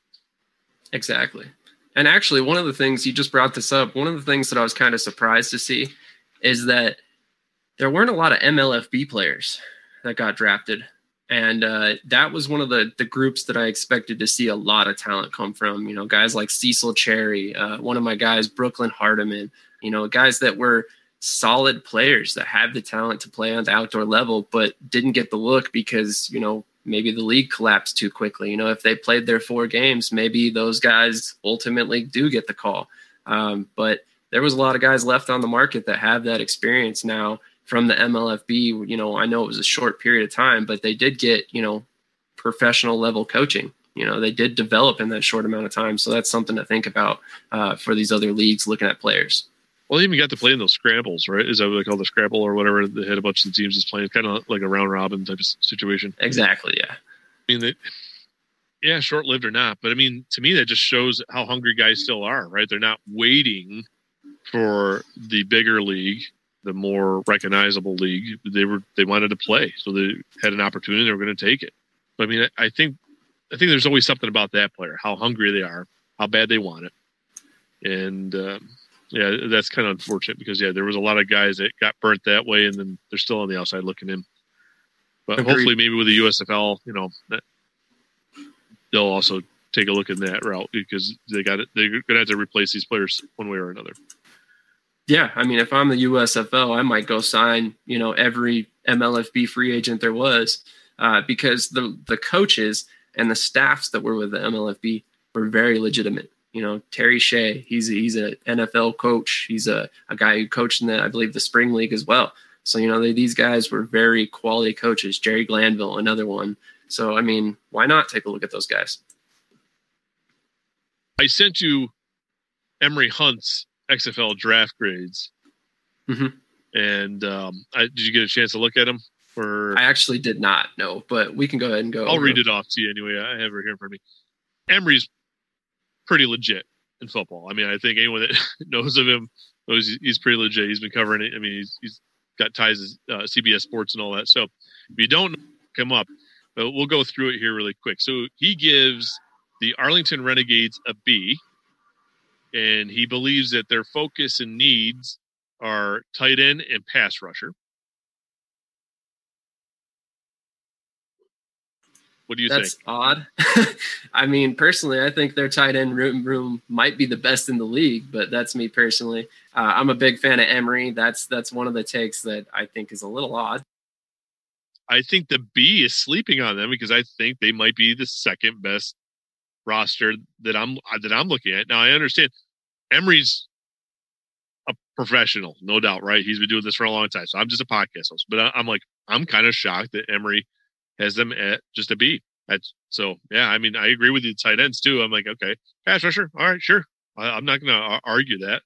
Everyone's going to need extra help someplace, so I'm not like anybody's perfect. So moving on to the DC Defenders, he gives them an A plus, and their focus and need is quarterback. Which obviously, with one quarterback on the roster, that's not a shock, and it's not you know a shot at Dungey. But I'm I'm not sure about the A plus. Like I'm not here to argue with Emory, but I'm like okay, okay. Um, yeah, I'm not overly familiar with where Emory's based out of, but I, I kind of wonder if he's not in the DC area with that little bit of bias showing through there. Uh, but uh, I personally think DC had a solid draft for sure. Um, but an A plus, I don't know. I might switch those two grades around if it were me. I am am more in agreement with you. I think. Uh, moving on to the Houston Roughnecks. I know you like this roster from what you said earlier. He gives them an A with a focus, uh, a need of tight end. But I mean, I, I know I kind of left it without getting in too much. So obviously, I don't see an A team. But you like the roster. Do you think it's an A team? An A draft? I think that's a little optimistic. Uh, I, I would definitely go as high as like a B plus, but even that I think is stretching it a little bit. And uh, I sorry, Bryson, if you see this or you hear this. Uh, you know, I I really like that they selected you, but there's some questions about the rest of the roster there. Um, like I said, I do really like Garrett Owens, their tight end that they picked up top, but he's very small for a tight end at 6'3", 215. So I mean there's a, a situation where you know maybe he's going to be more of like a kind of slot receiver move type guy that's all over the formation. So yeah, tight end is a definite need for them. Um, I would definitely try and address that later on in the supplemental draft and bring in a guy who's going to be like a starter.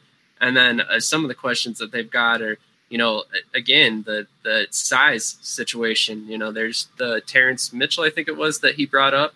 That's like 5'10", 214, and he might be playing linebacker.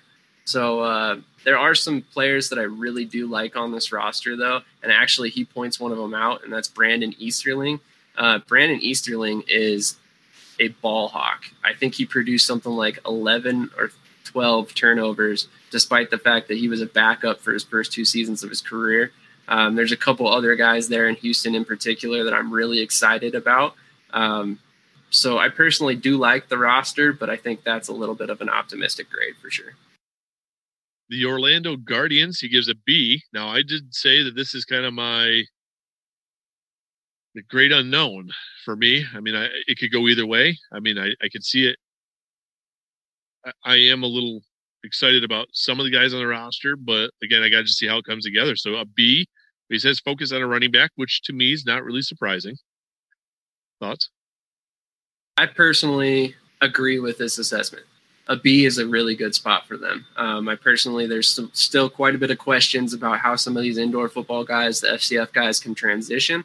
Um, but I'm encouraged by the overall talent of the roster. I think there's a lot to work with there. And uh, I think that he highlighted a one big player that could be a, a lot of excitement brought to the team. Uh, I'm probably going to butcher his name, but Dooley Artisdale Jr. from Bethel uh, 6'3", 220. So anytime you can have one of those big body dominant receivers that is very physical, I think that's a, a very important thing for a, a, spring football team. The San Antonio Brahmas, he also gives a B, and he says that their focus and need is receiver and pass rusher. I think a receiver could definitely help, right? Because we already know that they're essentially stacked at the running back position. They're going to just run the run the ball. So I, I kind of agree with this. The B, I might have given him a B plus. I mean, I don't. I, I think it's a little low uh, on that roster, but yeah, it's close. Yeah, that's fair. That's fair. Um, I, I'm personally, I'm okay with the pass rushers they have. I mean, I guess there's probably a little bit of room for improvement there. Uh, wide receiver definitely needs some help. Definitely needs some help. But uh, I think it's a solid roster, and I'm with you. I probably lean a little bit heavier on the B plus to A side. So the St. Louis Battlehawks, he has him in a B plus, and his list the focus and needs are quarterback and pass rusher. I think that was a competent team, so I think the B plus is probably accurate. I mean, I guess technically anyone could be looking for a quarterback if if the right quarterback was available, right? So I mean, so uh, okay, possibly pass rusher again. Like, you know, who doesn't want extra help? You know, go at a quarterback. So I, yeah, I'm not gonna. I, I can kind of agree with this. I mean, I, definitely, I think the the B plus is probably accurate. Yeah, that's a fairly accurate grade. I like what he said in a lot of these breakdowns of the players. It makes a lot of sense to me. Um, this one I think is is really on point. Um, I had some questions about the top end of the draft, uh, but ultimately, I liked what they did in the middle rounds into the late rounds. So I think it's going to be a very fun roster to watch in 2023. The Seattle Sea Dragons, he gives them a B plus and a focus of a quarterback. Uh, all right. I mean, I'm not. Yeah, he's probably about right. Um, I personally like their running or their quarterback room. Uh, like I said, I'm a Steven Montez guy. I, I, think Ben DiNucci has a lot of talent, so he's going to be an interesting interesting quarterback to watch. Um, so that that seems kind of odd that he goes there. I think he might have some insight into what the team is thinking if he's saying that, because um, I have heard a couple of these teams do have uh, NFL level guys on practice squads right now. They have already talked to and most likely will be bringing in. So maybe uh, maybe there's somebody that we're not seeing right now that could be added. Um, but I really do like what he said about Brenden Knox, the running back. Uh, anybody, anytime you can compare uh, anybody to Deuce Staley, I'm a fan of it. So that's always awesome. But uh, I personally think that there's a lot to like about this roster as well. And I like that he's not necessarily rating anybody super low yet. You know what I mean? We just don't know enough about these rosters and how the league's going to shake out for anybody to really have, you know, bombed the draft yet. I mean, the B plus seems right. The quarterback, I kind of wonder if the he's not going to put no needs because everybody needs something, right? I mean, the reality is any team is not complete. Uh, so is a quarterback like the default thing to put in, you know, needs or a focus? Uh, or is it that he's also maybe hearing that one of those guys might also have still a shot with the National Football League? Because if that happens, there's got to be an out clause, even if they sign contracts. I know last time in 2020, they, we kind of ran into a situation with um, Josh Johnson where the league didn't really let him out. But this is kind of some new ownership, and I bet you they're going to make sure they're not going to ruin any chance at legitimate talent. So there could maybe he's hearing something that one of those guys might be heading out too. So uh, that could be a possibility. That's a good point. That's a good point. That is one thing that I had not considered. I mean, Perez has obviously gotten some uh, some looks from the NFL in the past. I'm sorry, I'm getting skipping ahead of myself. Um, yeah, there's. I mean, it could be. It could be that that could be the situation. I mean, there. It it'll be fairly interesting to see. I mean, obviously, DiNucci and uh, Steven Montez are both very competent quarterbacks. So, yeah, I could see either one of them signed by an NFL roster again. Then, lastly, because you're you're jumping to Perez, so we might as well just finish her off. he gives the Vipers a B plus, which I think is a little low because I I think this is this is the team. I think this is if I had to pick a team right now, I would pick the Vipers as the front runner, so to speak. And then he says focus needs their quarterback as well, which I think Luis Perez is competent, and I think he is going to stay put. I, I don't think he's going to head back to the NFL. So I'm kind of kind of shocked with the quarterback, unless it's just he listed it because anybody could use a better quarterback. I mean, because if there was like a Pro Bowl quarterback available, I guess any team would be happy to take him. You know, it, it, that's a good question because honestly, to me, Luis Perez makes the most sense for a long term starter for the XFL. Uh, he's a guy who's pretty much exhausted all of his opportunities to go to the NFL. You know, the one look that he got this past season was with the Rams. That's a team he's been with before. They had some injuries at the quarterback position. They knew he knew the offense. So maybe, you know, maybe somewhere someday down the line the Rams come calling again. But I ultimately think that he's a guy that's probably going to stick in the XFL. And I think to say that they need quarterback, maybe that's a uh, a long term vision. You know, you want somebody that you can maybe develop behind Perez, and maybe he's not sold on McClendon. Um, but to me, this is one of the better quarterback rooms in the league. I mean, you got two XFL quarterbacks that played in 2020. Uh, you've got guys that know a couple of the coaches on the roster. They know the the GM. That's why he was selecting these guys because he's very familiar with them. So I think that's a personally one of the quarterback rooms that makes the most sense to me. So yeah, I would probably add a third guy, maybe even a fourth guy for camp. But I think your top two quarterback spots are pretty solidified at this point, unless somebody very surprising comes in like a Colin Kaepernick or, you know, some big, big name guy that we didn't see coming. I thought it was important when I saw his uh, his piece, you know, rating the teams and kind of his breakdown. And I know we've probably been recording here far longer than we wanted to, but anyway, I thought it was a good thing because he, he does this for a living. I mean, he this is his nine to five, right? He gets paid to do this, and we are um, trying to get guess, there. Uh, I mean, I, I would love to talk radio all day long if that's the case, but I mean, I just don't see that happening in life. But um, yeah, I mean, so we're we're fairly average, right, for opinion. So I I just wanted us to get ours out there first, and then kind of come back and uh, kind of compare. I mean, I it's always interesting to kind of see how the pros, the experts, kind of rate things compared to us uh, alternative football media members. Exactly. So other than that, uh, I don't really have anything that stands out. Was there anything left tied to the draft that you think should be said that hasn't been? Uh, one thing that I did want to point out that I thought was a little bit odd is, you know, we have Vegas, who only has two quarterbacks. We've got DC, that's only got one quarterback. And then over here in San Antonio, we got four. so they've already brought in four quarterbacks. I thought that was a little surprising. I do really like Reid Sinnett, former Philadelphia Eagle, of course. Uh, Jack Coan, another great quarterback that they brought in from Notre Dame. So, I mean, both of these guys have a lot of talent, and that's going to be, I think, as close to an open competition in San Antonio as you can get. But to already have four quarterbacks in that room, and we haven't even hit the supplemental draft, that was a little bit surprising. I mean, I think that it was a smart move though, because you know your quarterback room is very open. Bring in all the options. You know, you've got a long time to figure out who your guy is before the season comes. So, you know, give those guys an opportunity to prove themselves, see who the best fit is, and then move forward as that guy, I mean, that's a good approach if you're not sold on Jawon Pass or, you know, one of the other top guys that you brought in. Well, that kind of just makes me wonder if there's also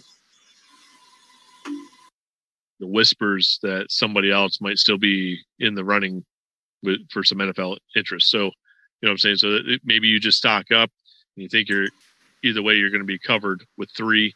It could be just a possibility in the open rounds. I guess at that late, you go after some guys that have some National Football League experience, it doesn't hurt, right? And if you still lose them, okay, then it's unfortunate. But if you can get the guy, I mean, in the earlier rounds or allocation is probably important to get somebody you know that's likely going to stick.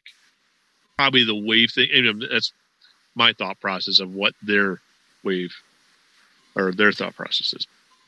Yeah, I would agree. I would agree. I mean, you do definitely protect yourself to, against that. I mean, if you lose a quarterback, you still got three on the roster. If you lose two, you still have a competent quarterback room. So it makes a lot of sense, especially this early on. And then, uh, but one of the other things that I think is really intriguing to me about the uh, supplemental draft is the fact that we already know Brian Scott's in it. We know Kirk Benkert's probably going to be there. And then there's a chance that Jordan Ta'amu's in it too. I mean, that in itself, where do these guys land? You know what I mean? Like if you look at these quarterback rooms, I could see maybe Orlando taking another quarterback, somebody a little bit more experienced.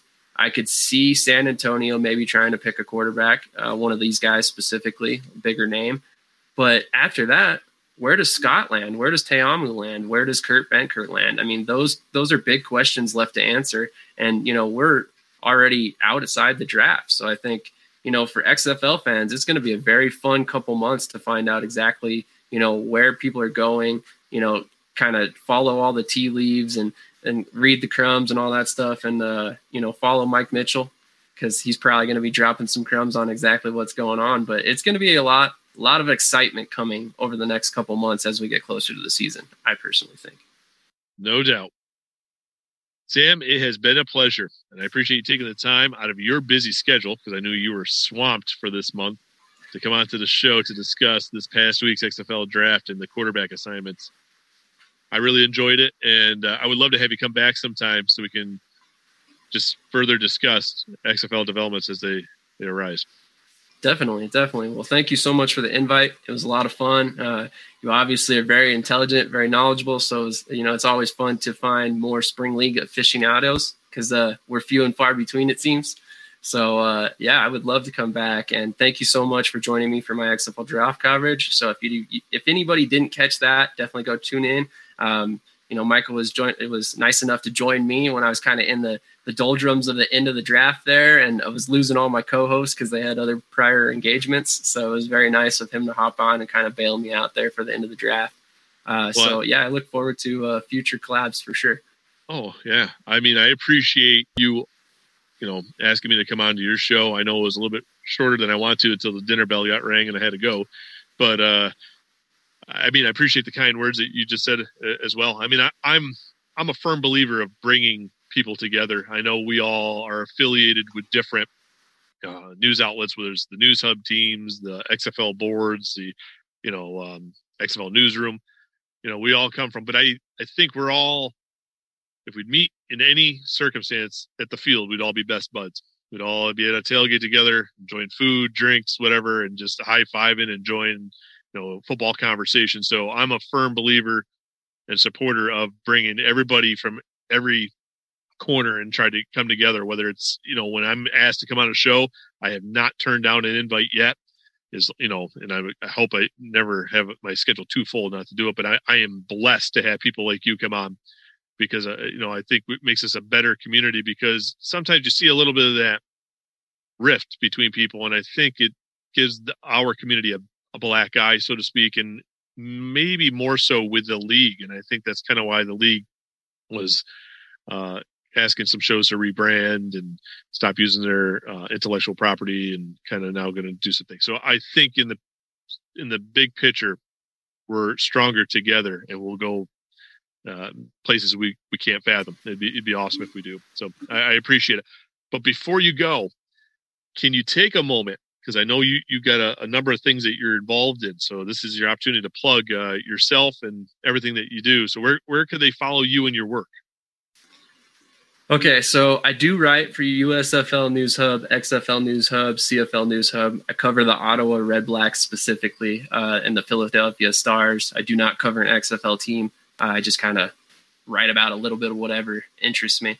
Um, and then I also have my own platform that is Shady Sports Network. You can find us on YouTube, Twitch, Facebook, uh, basically any of your favorite social medias uh, or any favorite podcast platform. I think we're on eight different platforms at this point.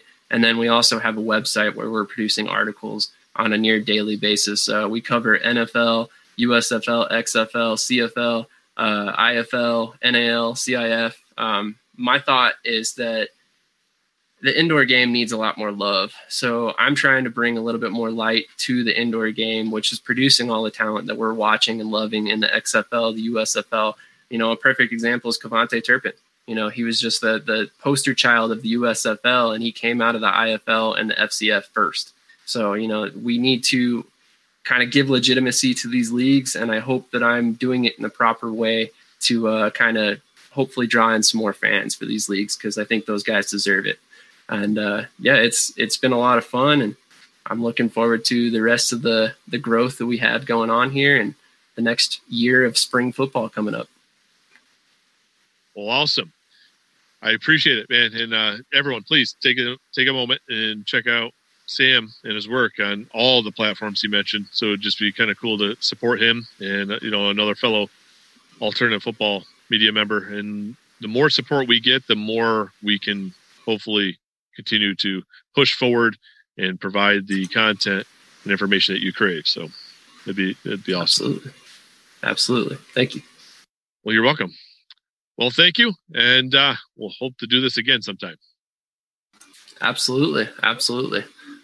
All right. It was a pleasure. Sam is a busy person, so I am fortunate to have the opportunity to have him on the show to get his insight on the XFL draft and quarterback assignments.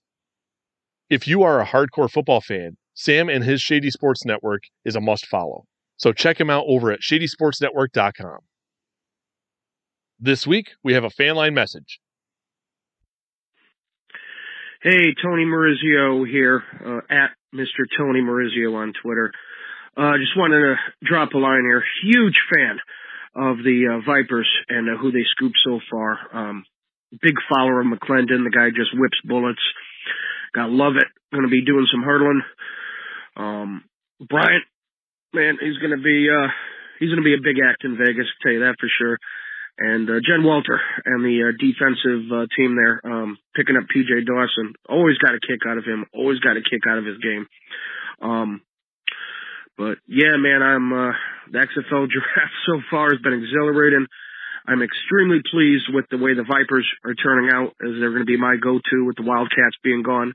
And um, keep up the good work, Mike and Player 54. Looking forward to what you got for coverage this season. Thanks, guys. Tony, we appreciate your kind words and message. We value your insight and contribution to the show. Like Tony, if you have a comment, question, or hot take and would like it to be heard on the show, reach out to the fan line by calling 863 Talk XFL or 863 825 5935. Doing so, your message could be included in an upcoming episode.